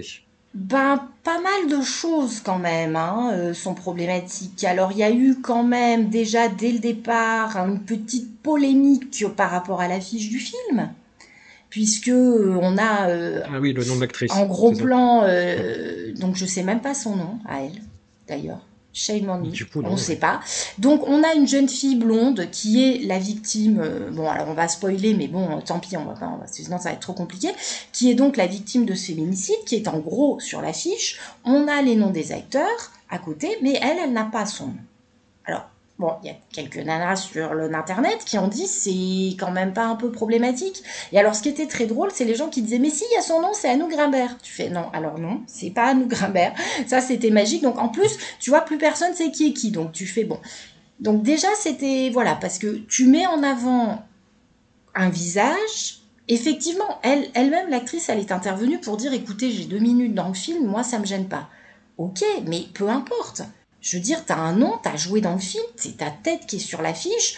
Il y a quand même un truc qui va pas. Dominique Moll, lui, n'a pas pris la peine d'expliquer. il avait peut-être une raison, ou alors peut-être qu'il n'avait pas du tout pensé au truc, et qu'il s'est dit Ah merde, j'ai déconné. Bon, déjà, ça commence. Voilà. Mais ceci étant, je partais quand même positive en me disant Très bien, un film, un féminicide, ok. Le, euh, alors, les problèmes, il y en a beaucoup. Euh, il y a d'abord le fait que, euh, donc, on nous dit que c'est un film qui parle des violences faites aux femmes, et notamment, donc là on part du principe que ce serait un homme qui aurait commis, cet acte. Sauf que on ne le sait jamais que c'est un homme. Hein, nous, on voit la scène effectivement où euh, cette jeune fille se fait agresser. Euh, j'ai re-regardé la scène. On nous, en tant que spectateurs, on ne sait pas que c'est un homme. Donc, je trouve que c'est compliqué de parler d'un sujet quand tu ne l'inscris pas de façon clair et net. Même si c'est évoqué dans le film et que Bully Lanners dit mais c'est toujours les hommes qui tuent les femmes qui s'y ça, très bien. Mais ceci étant, ne pas l'inscrire de façon claire et nette, je trouve ça un peu dérangeant. Et alors après, donc face à ce, féminicide, on va suivre deux policiers qui vont mener l'enquête. Et donc ils vont prendre le téléphone notamment de la jeune fille et puis remonter un peu le fil de ces de, de, de des personnes qui sont dans sa vie, notamment des hommes. Et alors là, le problème, c'est qu'on va voir donc différents hommes, un gars euh, qui, avait une liaison qui est, qui est en stand-by avec sa propre copine, qui la voyait, bon, il avait pas trop envie de la voir, mais comme elle insistait, il couchait avec, bon voilà, ok. Je fais oui, bah c'est-à-dire que quand je le vois, ce mec, je vois pas à quel moment il a fait quoi que ce soit. Il n'y a pas, tellement de doute quant au fait, il en parle pas particulièrement mal non plus. Bon, juste voilà, bon, il couchait avec, elle était disponible. Après, on va voir un deuxième qui est donc son sex friend. Alors là, on a Bully Lanners qui tombe de l'armoire à clapper du commissariat parce qu'il a jamais entendu le mot sex friend et donc il fait de l'escalade avec euh, avec euh, la victime et ils se voyaient ils couchent ensemble bon voilà donc pareil le gars ne dégage rien qui te tendrait à te faire dire que voilà, puis il en parle avec des termes, bah voilà, il n'y avait pas de problème. il a, il a, il a, Alors il a, une réaction très euh, étonnante, mais que j'ai pas, oui, mais que je comprends même pas dans l'interprétation. J'ai même pas su interpréter son rire. Je ne sais pas si c'est euh, que, que... c'est quelque chose de, mo... Euh, de, de, moqueur qui prend sa mort à la légère. En fait. Ouais, ou alors tu peux peut-être te dire que c'est tellement énorme ce qui s'est passé, je veux dire, dans sa réalité, de, de qu'on vienne lui dire qu'elle est morte, que à la limite il rigole euh, comme il pourrait euh, se jeter. Enfin, je sais pas. Tu vois, franchement, euh, je veux même pas accabler les mecs, hein, parce que j'ai pas compris la réaction. Après, troisième gars qui rentre dans l'arène. Alors là, on a un rappeur, donc plan sur la ici de Grenoble, un mec basané, parce que bon, bah, quand tu fais du rap, bah si, il y a Orelsan, mais ça ils ont pas compris. Donc, et lui, il avait fait une chanson suite à la rupture avec cette jeune fille, et où justement il disait qu'il allait la cramer tout ça. Donc, euh, euh, alors effectivement, on peut se dire, bah, en même temps, tu pars du principe que si le mec l'a mis en chanson, c'est qu'il va pas le faire. Je sais pas, je me dis, ça serait un peu con comme euh, technique. Ceci étant, ça donne quand même, Bully Lanners lui dit, mais t'es quand même con, enfin, etc. Mais ça va pas assez loin dans l'argumentation, je trouve, tant qu'à faire un film un petit peu pédagogique sur ce genre de choses pour expliquer, lui dire, mais enfin, et puis, ne serait-ce que lui dire, mais enfin, à quel moment? Parce que tu te fais larguer, tu fais une chanson comme ça. Enfin, t'as jamais largué de meuf. Lui, il a jamais, enfin bref. Et puis le dernier intervenant qui euh, côtoyait cette jeune fille et qui lui a euh, été, euh, a eu des problèmes avec la justice pour violence conjugale, qui effectivement n'inspire pas trop la sympathie, qui explique qu'ils avaient des rapports et notamment des rapports sexuels un peu violents, mais qu'elle aimait ça, et qui est en couple avec une jeune femme qui a pas l'air très très épanouie, hein, etc. Et comme quand même ce mec a un passif, ils vont le mettre sur écoute.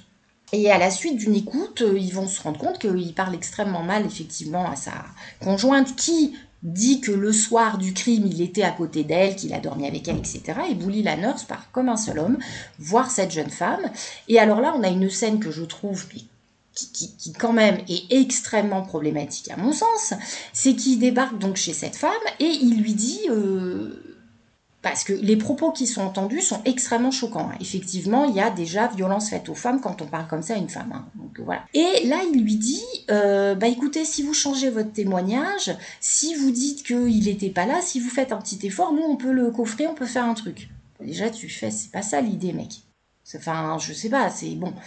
Après, cette femme, donc, elle est effectivement dans une situation euh, qui peut... Euh, il faudrait peut-être l'aider, même si elle est dans le déni. Il pourrait lui dire, il pourrait lui dire, vous savez, je comprends, vous vous rendez peut-être pas compte, mais si vous avez besoin d'aide, un jour on sera là pour vous. Pas du tout. En fait, il lui dit quoi? Il lui dit, vous avez le même prénom que ma femme. là, je ne comprends plus. Là, je me dis, c'est tout ce qu'il a trouvé à lui dire. Et alors, la scène se termine comment?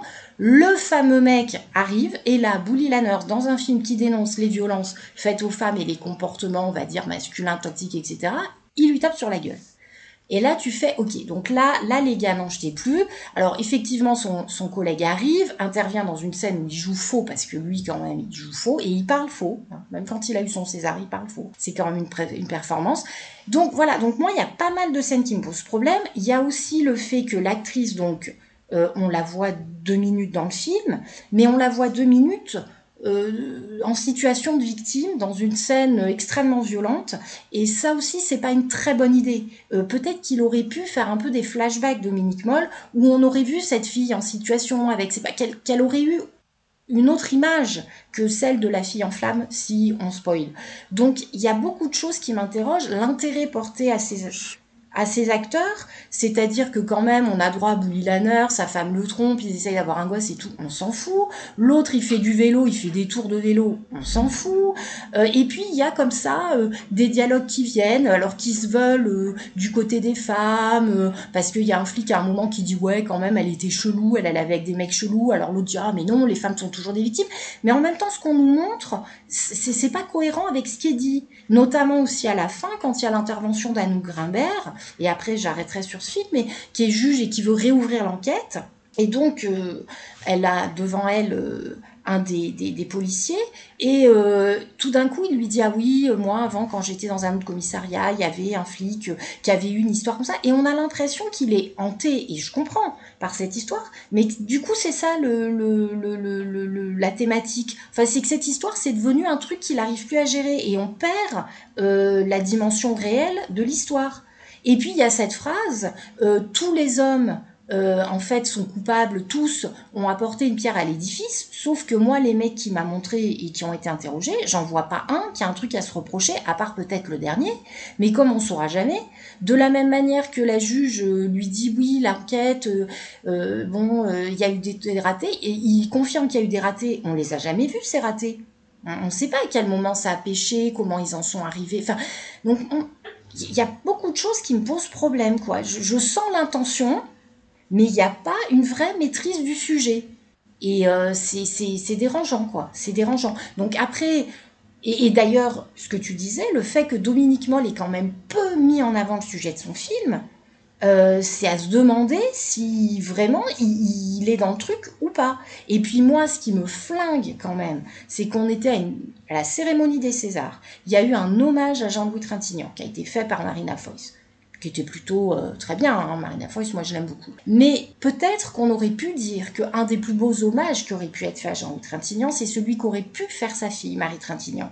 Et que c'est quand même le féminicide du cinéma français, et que son nom n'est jamais cité et que peut-être ça serait bien que dans le milieu du cinéma, on parle de Marie Trintignant et qu'on se souvienne d'elle en tant qu'actrice et pas justement en tant que victime de Bertrand Cantat uniquement euh, dans Paris Match tous les ans pour dire ah là là l'affaire Vinus hein, parce qu'on dit l'affaire Vinus mais ça aurait peut-être été juste même Dominique Moll. C'était bien qu'il donne le nom de, de, celle qui a inspiré le film et le livre mais ça aurait peut-être été bien de dire qu'il y avait Marie Trintignant, ça aurait peut-être été bien de dire que dans la salle, il y avait des femmes qui avaient pris notamment une, un téléphone dans la gueule, Judith Chemla qui en a parlé, hein, qui a dénoncé ce qui s'était passé.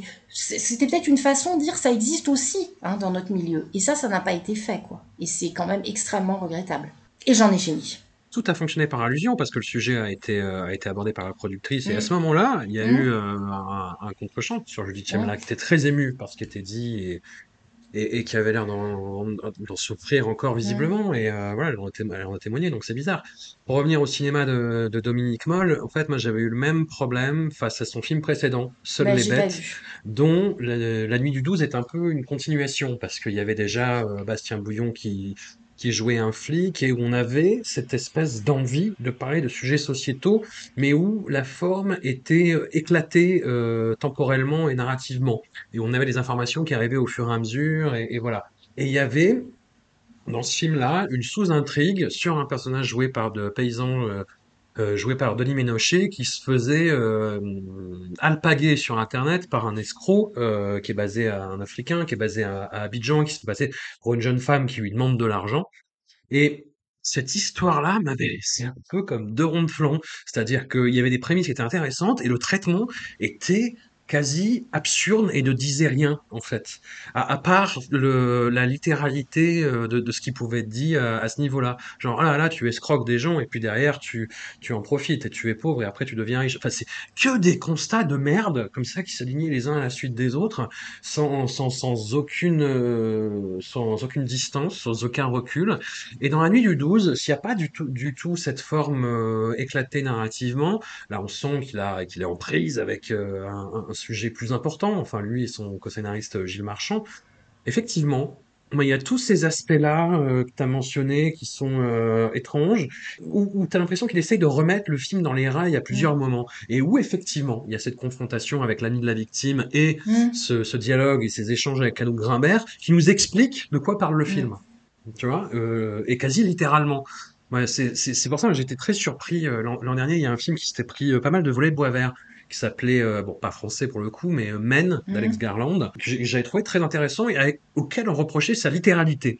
Alors déjà, c'est un film qui part sur des, des, des partis pris que je trouve intéressants et qui effectivement peuvent être interprétés de façon euh, littérale, mais le film ne les traite pas comme tels, parce qu'il y a la mise en scène, il y a la photo, il y a l'interprétation, euh, etc. Et qui ils vont euh, pas vers une forme d'abstraction, mais au moins une, une ouverture de, de, de ce que tu peux appréhender, de comment tu peux comprendre les scènes. Là, que dalle, hein, tout, tout est fermé, tout est cloisonné. C'est alors voilà, le film il parle de ça. Alors il y a petit 1, petit 2, petit 3, petit 4.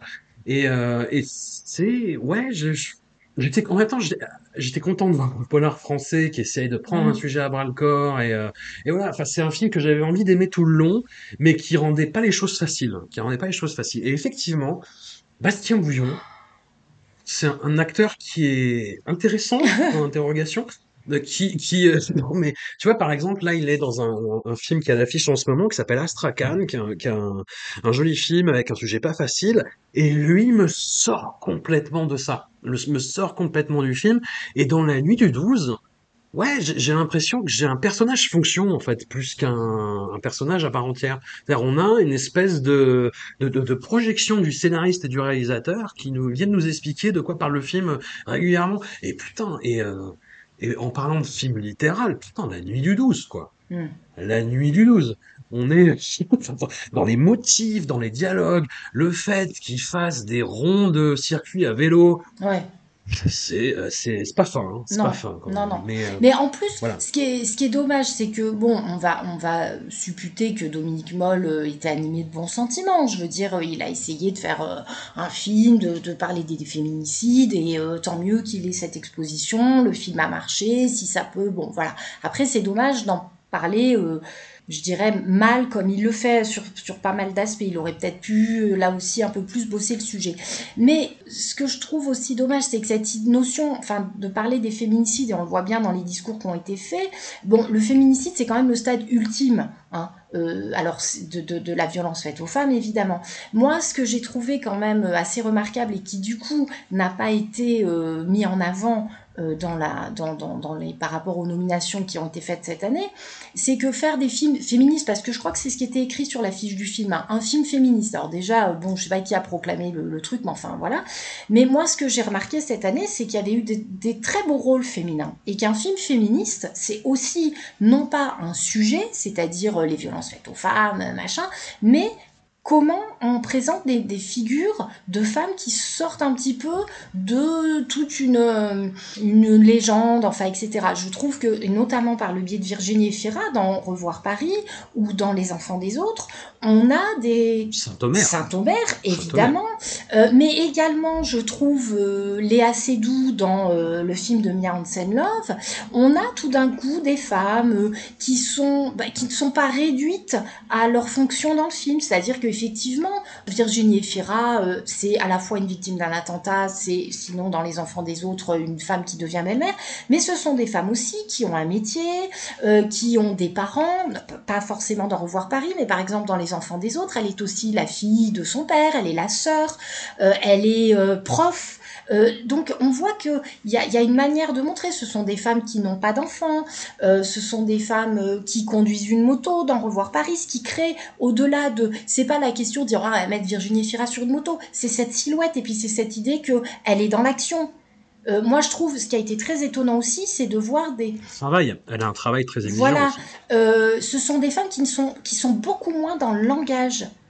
Elles ne sont pas dans euh, des, des, blablabla, blablabla, elles ne vont pas débriefer avec les copines, elles ne vont pas voir le psy.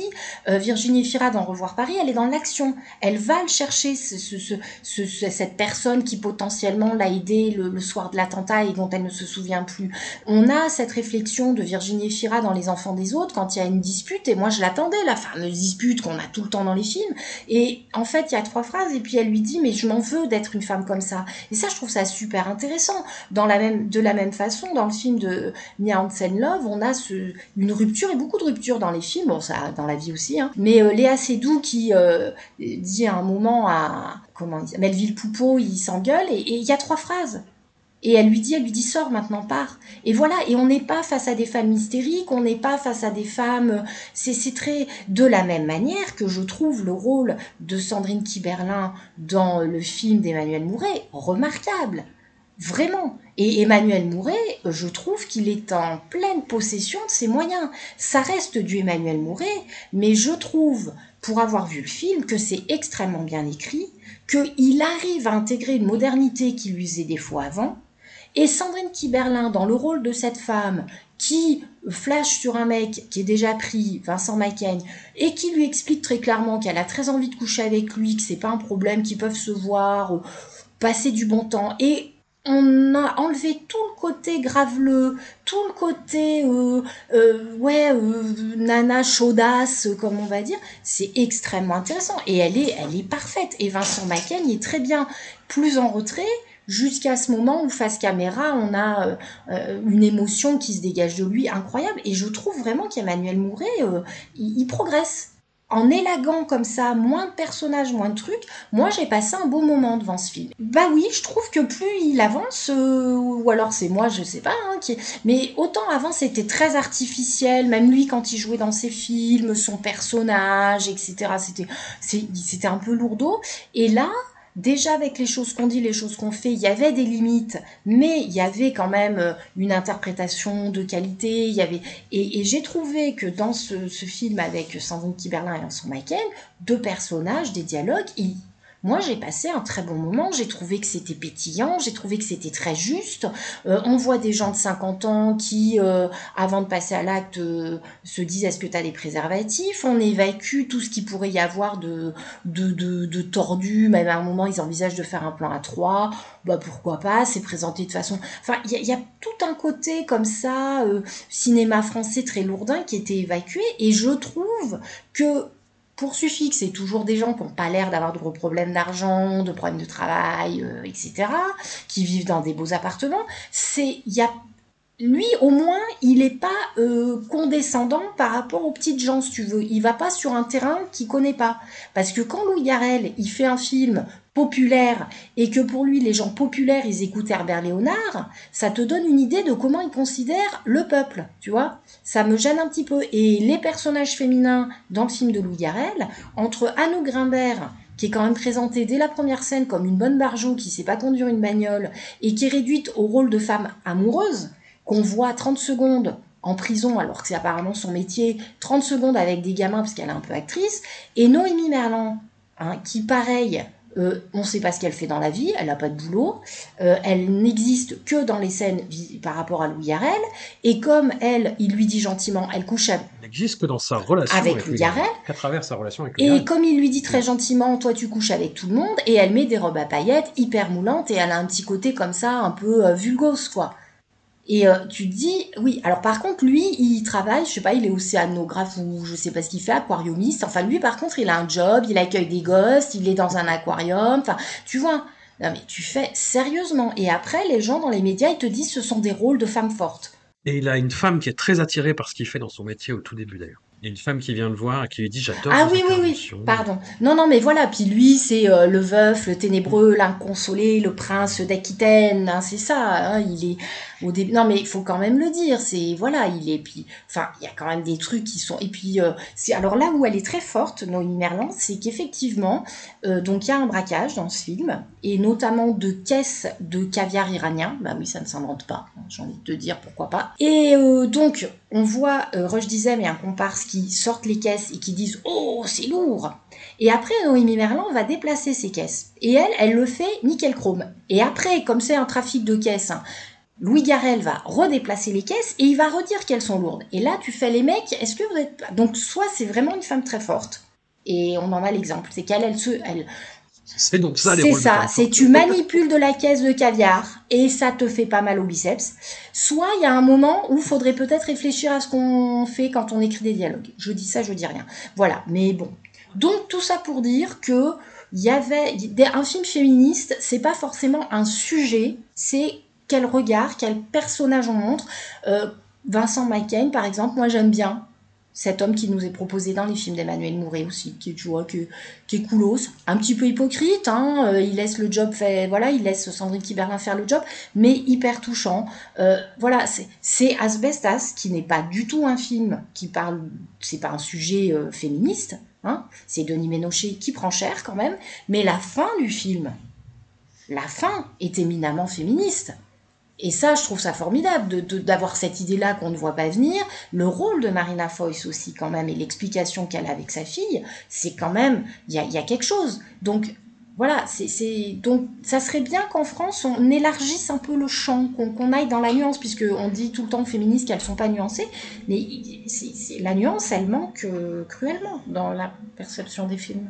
J'avais du coup envie de parler avec toi d'un film qui m'a beaucoup posé question, dont on a parlé la semaine dernière avec euh, Thierry de Peretti. Moi, j'étais en retrait de la conversation parce que j'ai beaucoup plus de réserves que lui sur le film, même si je reconnais que c'est c'est un ovni. C'est Pacifiction Tourment sur les îles d'Albert Serra avec Benoît Magimel.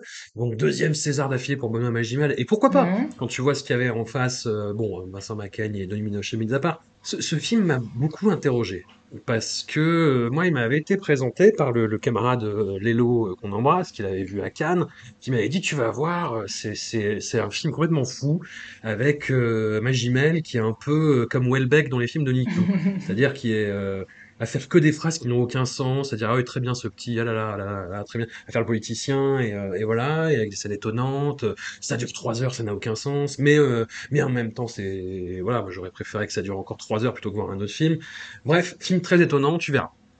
Et euh, ça a été globalement le sentiment général, avec même des envolées lyriques sur le film, comme le, le podcast que lui a consacré euh, François Bégodeau dans, dans son podcast La gêne occasionnée, et où moi, ce qui m'a un peu, j'aime beaucoup euh, ce, podcast La gêne occasionnée, et dans- y compris dans sa plus grande mauvaise foi, et même quand il parle de foot, c'est dire, mais hum, là, il avait l'air de montrer un film qui était en parfaite maîtrise, en fait, qui était euh, absolument euh, remarquable parce qu'il allait capter le réel de façon étonnante. Et moi, c'est un film qui m'a surpris, euh, que, qui effectivement euh, détonne et dénote dans, dans, dans le paysage français et même européen. J'irai jusque-là. Mais d'une part, j'ai pas l'impression qu'il traite vraiment ces sujets, que c'est un petit peu justement euh, une espèce d'ossature qui est là mais qui n'est jamais vraiment traitée. La façon de s'insérer dans le paysage polynésien, je la trouve bizarre, un peu emprunté. Il y a des personnages polynésiens qui sont euh, qui sont très intéressants. hein. Il y a le personnage de. Shanna notamment qui est, euh, qui est qui est passionnant mais qui est à l'arrière-plan et qui ne fait que commenter et apporter un côté un petit peu décalé finalement. Et, et surtout, c'est ce que je te disais, j'ai j'ai vu les coutures tout du long en fait. Il y a des scènes je sentais que c'était de l'improvisation et de l'improvisation qui tournait en rond, putain. C'est-à-dire que les acteurs répètent dix fois la même chose, quoi. Avec, euh, c'est notamment quand ils retrouvent euh, un, personnage ivre-mort sur la terrasse et où ils disent alors mon bon monsieur, alors, alors, qu'est-ce qui s'est passé et qu'est-ce que et, et- putain, et ils répètent dix fois les mêmes phrases et ça dure des plombes. Et euh, je vois, je comprends, tu vois, euh, l'intention, comment c'est fait, le montage, le fait d'étirer et tout, mais je trouve ça. J'ai pas l'impression que ça aille euh, où que ce soit. Et c'est rigolo en tant que tel, parce qu'effectivement, c'est complètement euh, frappadingue comme objet. Mais euh, ouais, je, n'y vois pas le, le- génie transcendantal qu'on peut y voir certains. J'y vois un exercice de style. Point barre. Alors, je pense que de la même manière qu'il y a une tension dramatique dans certains films, là, il y a une mollesse dramatique. On est Oui. dans, dans quelque chose de très détendu, de très lâche. hein, voilà. Donc, d'où la longueur du film, d'où les scènes où effectivement il n'y a pas d'enjeu. On a l'impression qu'il s'est dit je vais mettre donc un personnage qui est quand même censé être un haut commissaire. Euh, Il y a quand même en fond euh, une reprise potentielle d'essais nucléaires, donc il y a quand même un sujet, hein, mais on va complètement aplanir les choses et euh, on n'est pas dans novembre, quoi. On n'est pas dans un mec qui va arriver, ah, ah, ah, machin comme ça. Donc tout est... euh, alors, moi je trouve que ça donne quelque chose qui est plutôt plaisant et qui est surprenant et qui va à l'encontre de ce qu'on a l'habitude de voir. En même temps, je trouve que cette idée de nonchalance ou de mollesse associée à la Polynésie, c'est un petit peu quand même euh, dommage. Hein on est dans des poncifs. Rajoutez à ça que le bar où ils se retrouvent tous le soir, euh, effectivement, on a beaucoup de femmes, euh, enfin les corps sont très sexualisés. Alors c'est un peu dénoncé dans le film, mais voilà, il y a, y a- c'est- quand même une vision de la Polynésie, de la beauté de la, sans aller vraiment très loin, alors qu'on sait que euh, il y a quand même de, gros gros problèmes dans ces territoires, que l'accès à l'éducation est extrêmement compliqué, qu'il y a une prostitution effectivement très forte. Voilà donc on passe à côté de ça. Après j'avoue que l- Magimel qui euh, a- m'a fait penser dans ce film à Depardieu, à la grande époque de Depardieu, avant qu'il soit russe, avant que... hein. C'est-à-dire cette silhouette massive, parce que là il est quand même, il est massif, hein, euh, qui transpire parce qu'il fait chaud en Polynésie et qu'on a des costards, et, qui a et on a l'impression quand il parle, quand il se déplace, quand il va comme ça d'un point à l'autre, qu'il est en lévitation. Il n'est que légèreté. Alors effectivement, légèreté des propos. Alors il va assister à un spectacle, il commente, on lui met une coiffe sur la tête, c'est joli, puis après il va à droite, il va à gauche.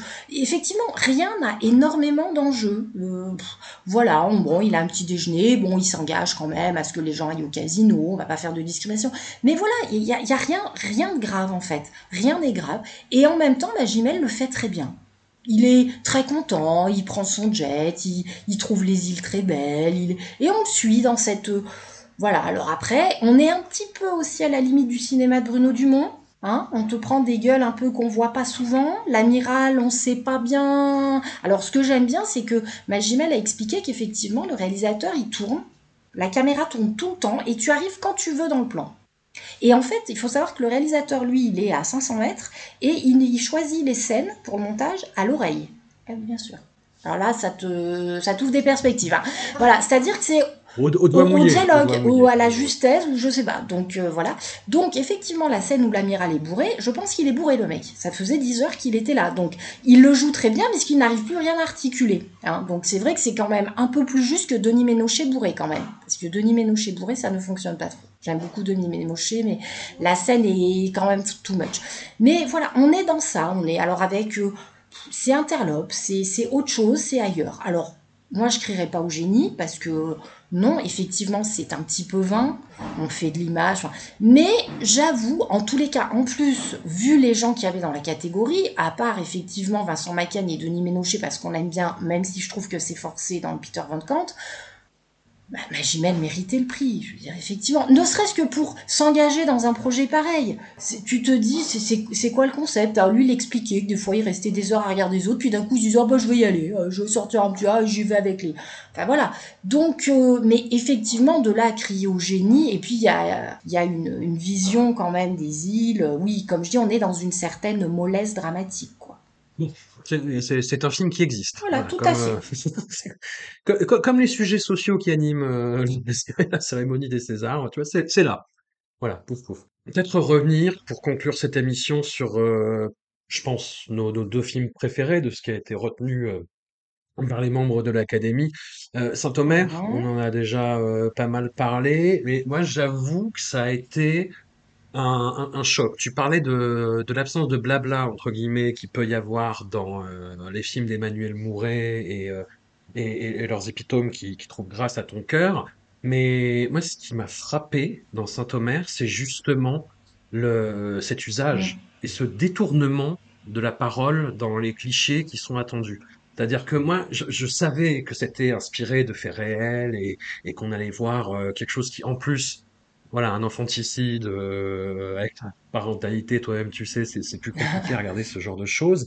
Et, et de fait, c'est abordé dans le film et c'est terrible. Et euh, il y a, y a- y a des scènes, mais bi- bizarrement, c'est c'est fait avec une justesse et une pudeur qui ne rendent pas les choses moins terribles, mais qui cinématographiquement sont sont très honnêtes en fait et qui donc passent par, par ce biais-là, par cette honnêteté, quoi, par euh, par, heu, ça ça ne détourne pas le regard, même s'il y a des y a des détours qui sont vraiment très étonnants. Moi, quand l'accusé, et le juge lui dit: «Pourquoi vous avez tué cet enfant?» et qu'elle lui répond: «Bah, j'espère que ce procès va va m'aider à le comprendre», j'étais saisi, justement par par ce point de vue qui est fou. Et moi, ce qui m'a marqué, en fait, c'est dès que, dès que l'actrice, qui était qui était nommée face à Nadia Tereskevich dans Les Amandiers, donc l'actrice Gusla Malanda dans dans Saint-Omer, c'est pas son premier rôle, hein, mais là, dans Saint-Omer, elle est mais incroyable. Dès qu'elle commence à parler, les dialogues sont, comment dire, ils, sont très écrits, mais elle le dit avec un tel naturel que ça m'a ouvert la mâchoire et je suis resté mais, bouche bée et j'aurais pu l'écouter parler pendant des heures.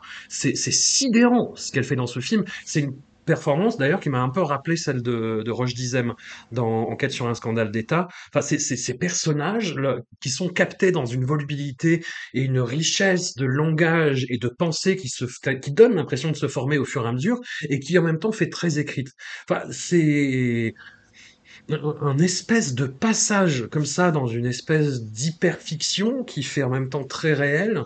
Je, je sais pas si je suis clair, mais c'est c'est de telles performances, d'une telle force que j'en suis resté estomaqué, vraiment. Et, Saint-Omer, euh, en plus, tire la note. C'est c'est quelque chose qui est très euh, réservé en termes de mise en scène et qui de temps en temps va faire, euh, parce qu'on est dans le cadre du procès, donc on est sur du champ contre champ, des valeurs de plan classiques, avec une ouverture au fur et à mesure, le truc assez classique. Là, on est voilà sur, sur des valeurs de plan qui, qui changent au fur et à mesure, au fur et à mesure que le regard se déplace vers l'autre personnage, le personnage de témoin. Film complètement dingue, Saint-Omer. Film complètement dingue, qui n'est pas là juste pour faire de la représentativité, comme j'ai pu le lire euh, de façon imbécile sur Twitter hier soir, en fait, quoi. Non, c'est un film incroyable, Saint-Omer. Je, je sais pas si tu partages cette Euh, c'est mais... un film qui est exigeant, euh, exigeant dès le choix du sujet, parce qu'effectivement, ce fait divers, on va dire, alors déjà, un infanticide, c'est pas banal, bien sûr, commis par une femme, et euh, il est encore moins banal parce qu'effectivement, euh, cette femme, lors de son procès, a parlé de vaudou a expliqué qu'elle avait des voix, enfin que, que elle, a- elle avait été soumise à, à des ordres, enfin que, que ça ne venait pas d'elle. Que effectivement, quand on la voit, elle est extrêmement rationnelle. C'est une femme qui fait des études, qui n'est pas qui n'est pas barjot entre guillemets. Donc déjà de choisir ce profil-là, on n'est pas du tout dans un film justement où on va essayer de comprendre comment une femme a pu tuer son enfant. C'est pas du tout ça l'idée. C'est euh, euh, on est face à un personnage qui reste un mystère. Il y a une part qui nous échappe, qui échappe à tout le monde. Et déjà là, dans ce choix, encore une fois, de personnages féminins, je trouve ça extrêmement intéressant. Hein, on n'est pas dans le... Voilà, euh, on n'essaye pas de nous expliquer sa. Et, et l'actrice est prodigieuse. Elle arrive à nous tenir en haleine, à raconter des choses en étant dans une économie de moyens, en ne jouant jamais sur une quelconque... Elle est pas aimable. Enfin, je veux dire, euh, elle dit des choses comme ça, euh, elle cherche pas à plaire, elle cherche pas à émouvoir, elle est, elle est dans son histoire, dans son récit, on devine effectivement qu'il y a quelque chose en parallèle qui se joue, mais on ne sait pas vraiment quoi. Et, et c'est vrai que c'est très impressionnant. Après, moi, j'ai trouvé peut-être euh, le bémol que j'émettrais, c'est que avec le, le rôle de la femme qui assiste à ce procès et qui écrit donc euh, un article pour le journal, c'était un peu chargé les deux. Peut-être que deux personnages féminins comme ça, c'était peut-être un peu chargé. Ceci étant, la fin est très très belle. Il y a aussi cette idée des histoires qu'on se transmet et notamment de mère en fille, de, ce lien comme ça. euh, Il y a des choses très très fortes. Mais euh, je comprends que ça ait pour le moins échappé à l'Académie des Césars parce que on n'est pas dans la nuit du 12 où on t'explique bien avec les dialogues qu'est-ce que c'est qu'on va faire. Voilà. Là, il y a, un autre dispositif, mais effectivement, c'est un très grand film et l'actrice, et les actrices sont impressionnantes. Et le deuxième, donc c'est le gagnant de, dans la catégorie euh, documentaire Ah, de cette année, Retour à Reims. Je ne sais pas pourquoi je disais Retour je sur. Reims, mais Retour à Reims, fragment, inspiré euh, de l'essai euh, excellent Ouais. d'ailleurs, lisez-le, de, de Didier Héribon, et qui est une histoire, peu ou prou, euh, accélérée à travers bah, l'angle justement, cet angle géographique de, la France du XXe siècle, en fait, et de comment on en est arrivé là, peu ou prou, socialement, euh, politiquement, euh, qu'est-ce qu'on nous a pris, qu'est-ce qu'on a perdu, qu'est-ce qui s'est passé, comment ça s'est passé. Et hum, Jean-Gabriel Perriot, c'est un, documentariste, euh, je lâche le mot, que je trouve exceptionnel, vraiment.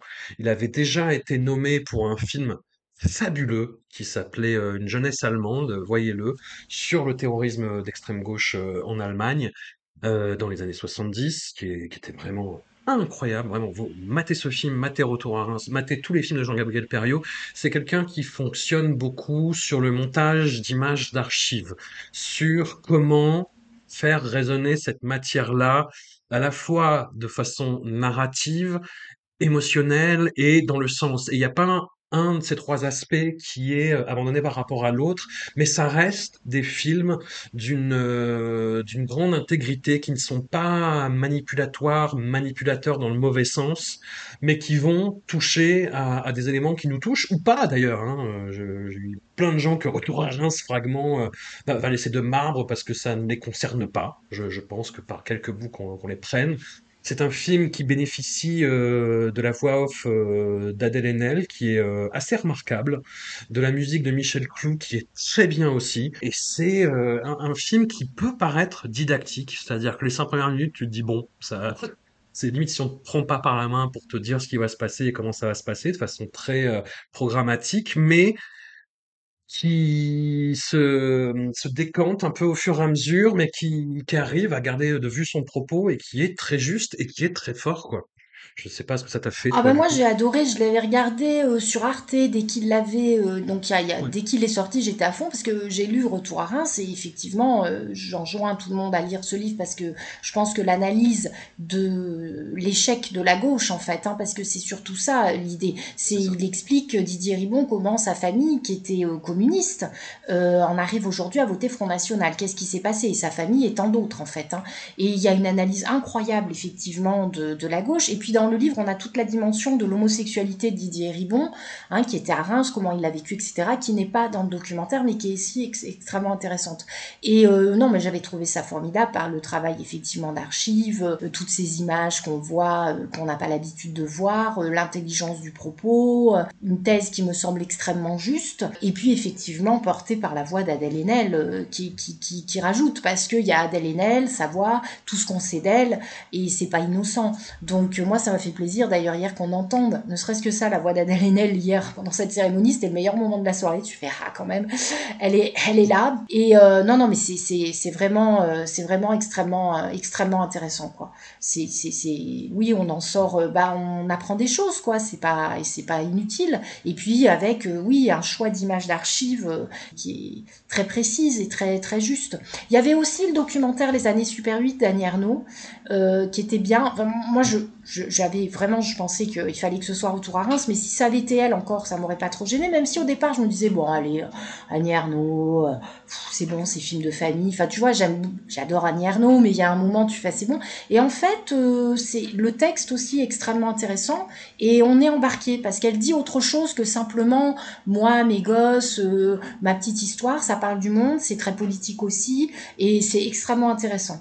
Euh, en revanche, euh, le documentaire de Charlotte Gainsbourg sur sa mère, alors bon, c'est, un- je me suis dit, ils vont pas nous la faire. Heureusement, ils ne l'ont pas fait. Parce que, bon, c'est sympa, hein, je veux dire, tout le monde aime bien Birkin, c'est hyper touchant. Mais Charlotte Gainsbourg, qui passe son temps à dire qu'elle est hyper pudique, elle est toute la journée sur Instagram. Ses gosses, elle les met en long, en large et en travers, et elle fait des documentaires avec sa mère. Heureusement qu'elle est pudique. Non, parce que je me demande sinon. Je me demande. On aurait une chaîne Charlotte Gainsbourg, je vous préviens. Donc euh, voilà, juste euh, pour être un petit peu euh, blessante. Donc retour à Reims, formidable. Oui, voilà, Retour à Reims formidable, Saint-Omer d'Alice Diop, incroyable, Enquête sur un scandale d'État, on adore. voyez des, des bons films français. Il y a eu une année euh, 2022 absolument formidable qui n'a pas été représentée à sa juste valeur euh, hier soir. Et, euh, et tant pis. Et quand même, Et, quand pis. même un petit mot pour Virginie Efira. Meilleure actrice. Alors bon, pas de surprise, hein, moi ça fait des mois que je le dis, donc au moins là, je, c'était évident qu'elle l'aurait, elle le mérite. Euh, et en plus, franchement, quelle aisance, quelle aisance. Elle, elle vient parler, elle est, elle est formidable. Non mais vraiment, son discours était chouette, c'était à la fois, euh, on voyait qu'elle était contente, rien n'était surjoué, elle a parlé de, de- des, des autres femmes qui étaient nommées dans sa catégorie, elle a été...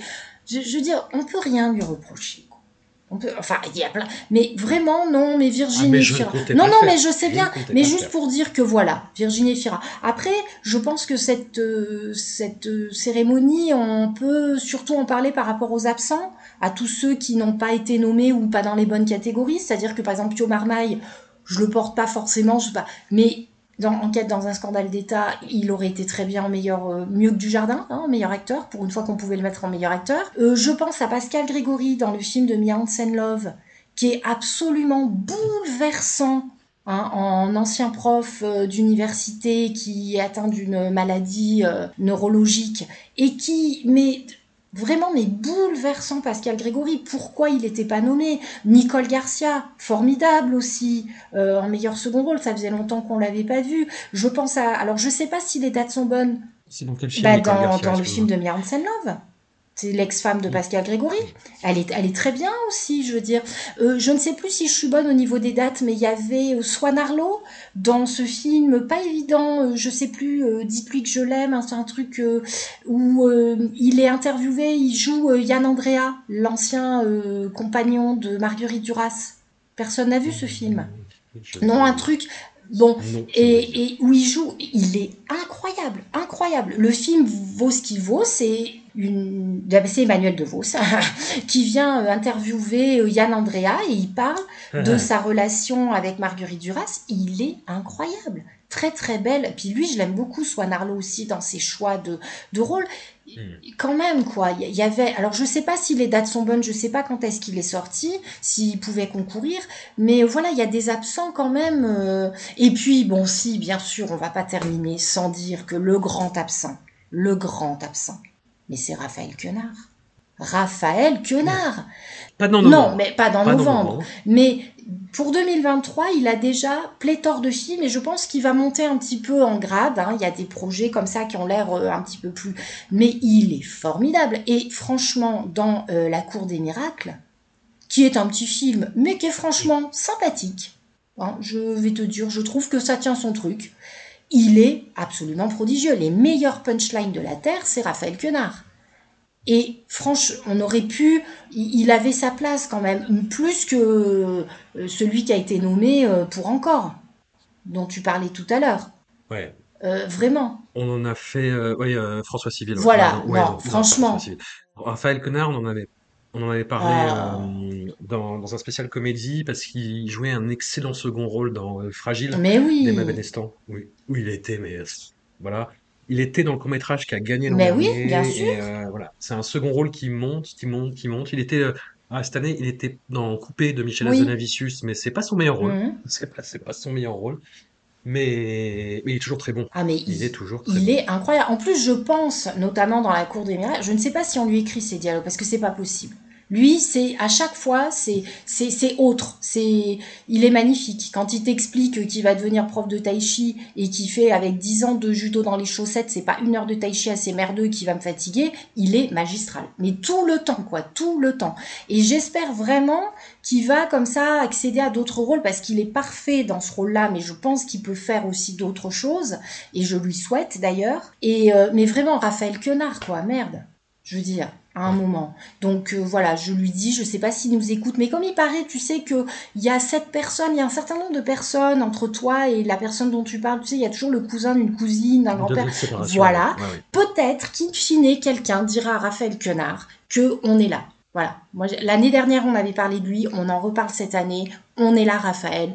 On, on croit en toi. C'est formidable, ne change rien. Les- L'éther froide, l'éther froide avec Rafou. Voilà. Bah écoute, un immense merci à Moi, toi, de rien, Elodie, et on se retrouve euh, avant l'an prochain pour parler d'autres sujets. Oui, tout à fait. oui. Un immense merci à toi et à bientôt. Salut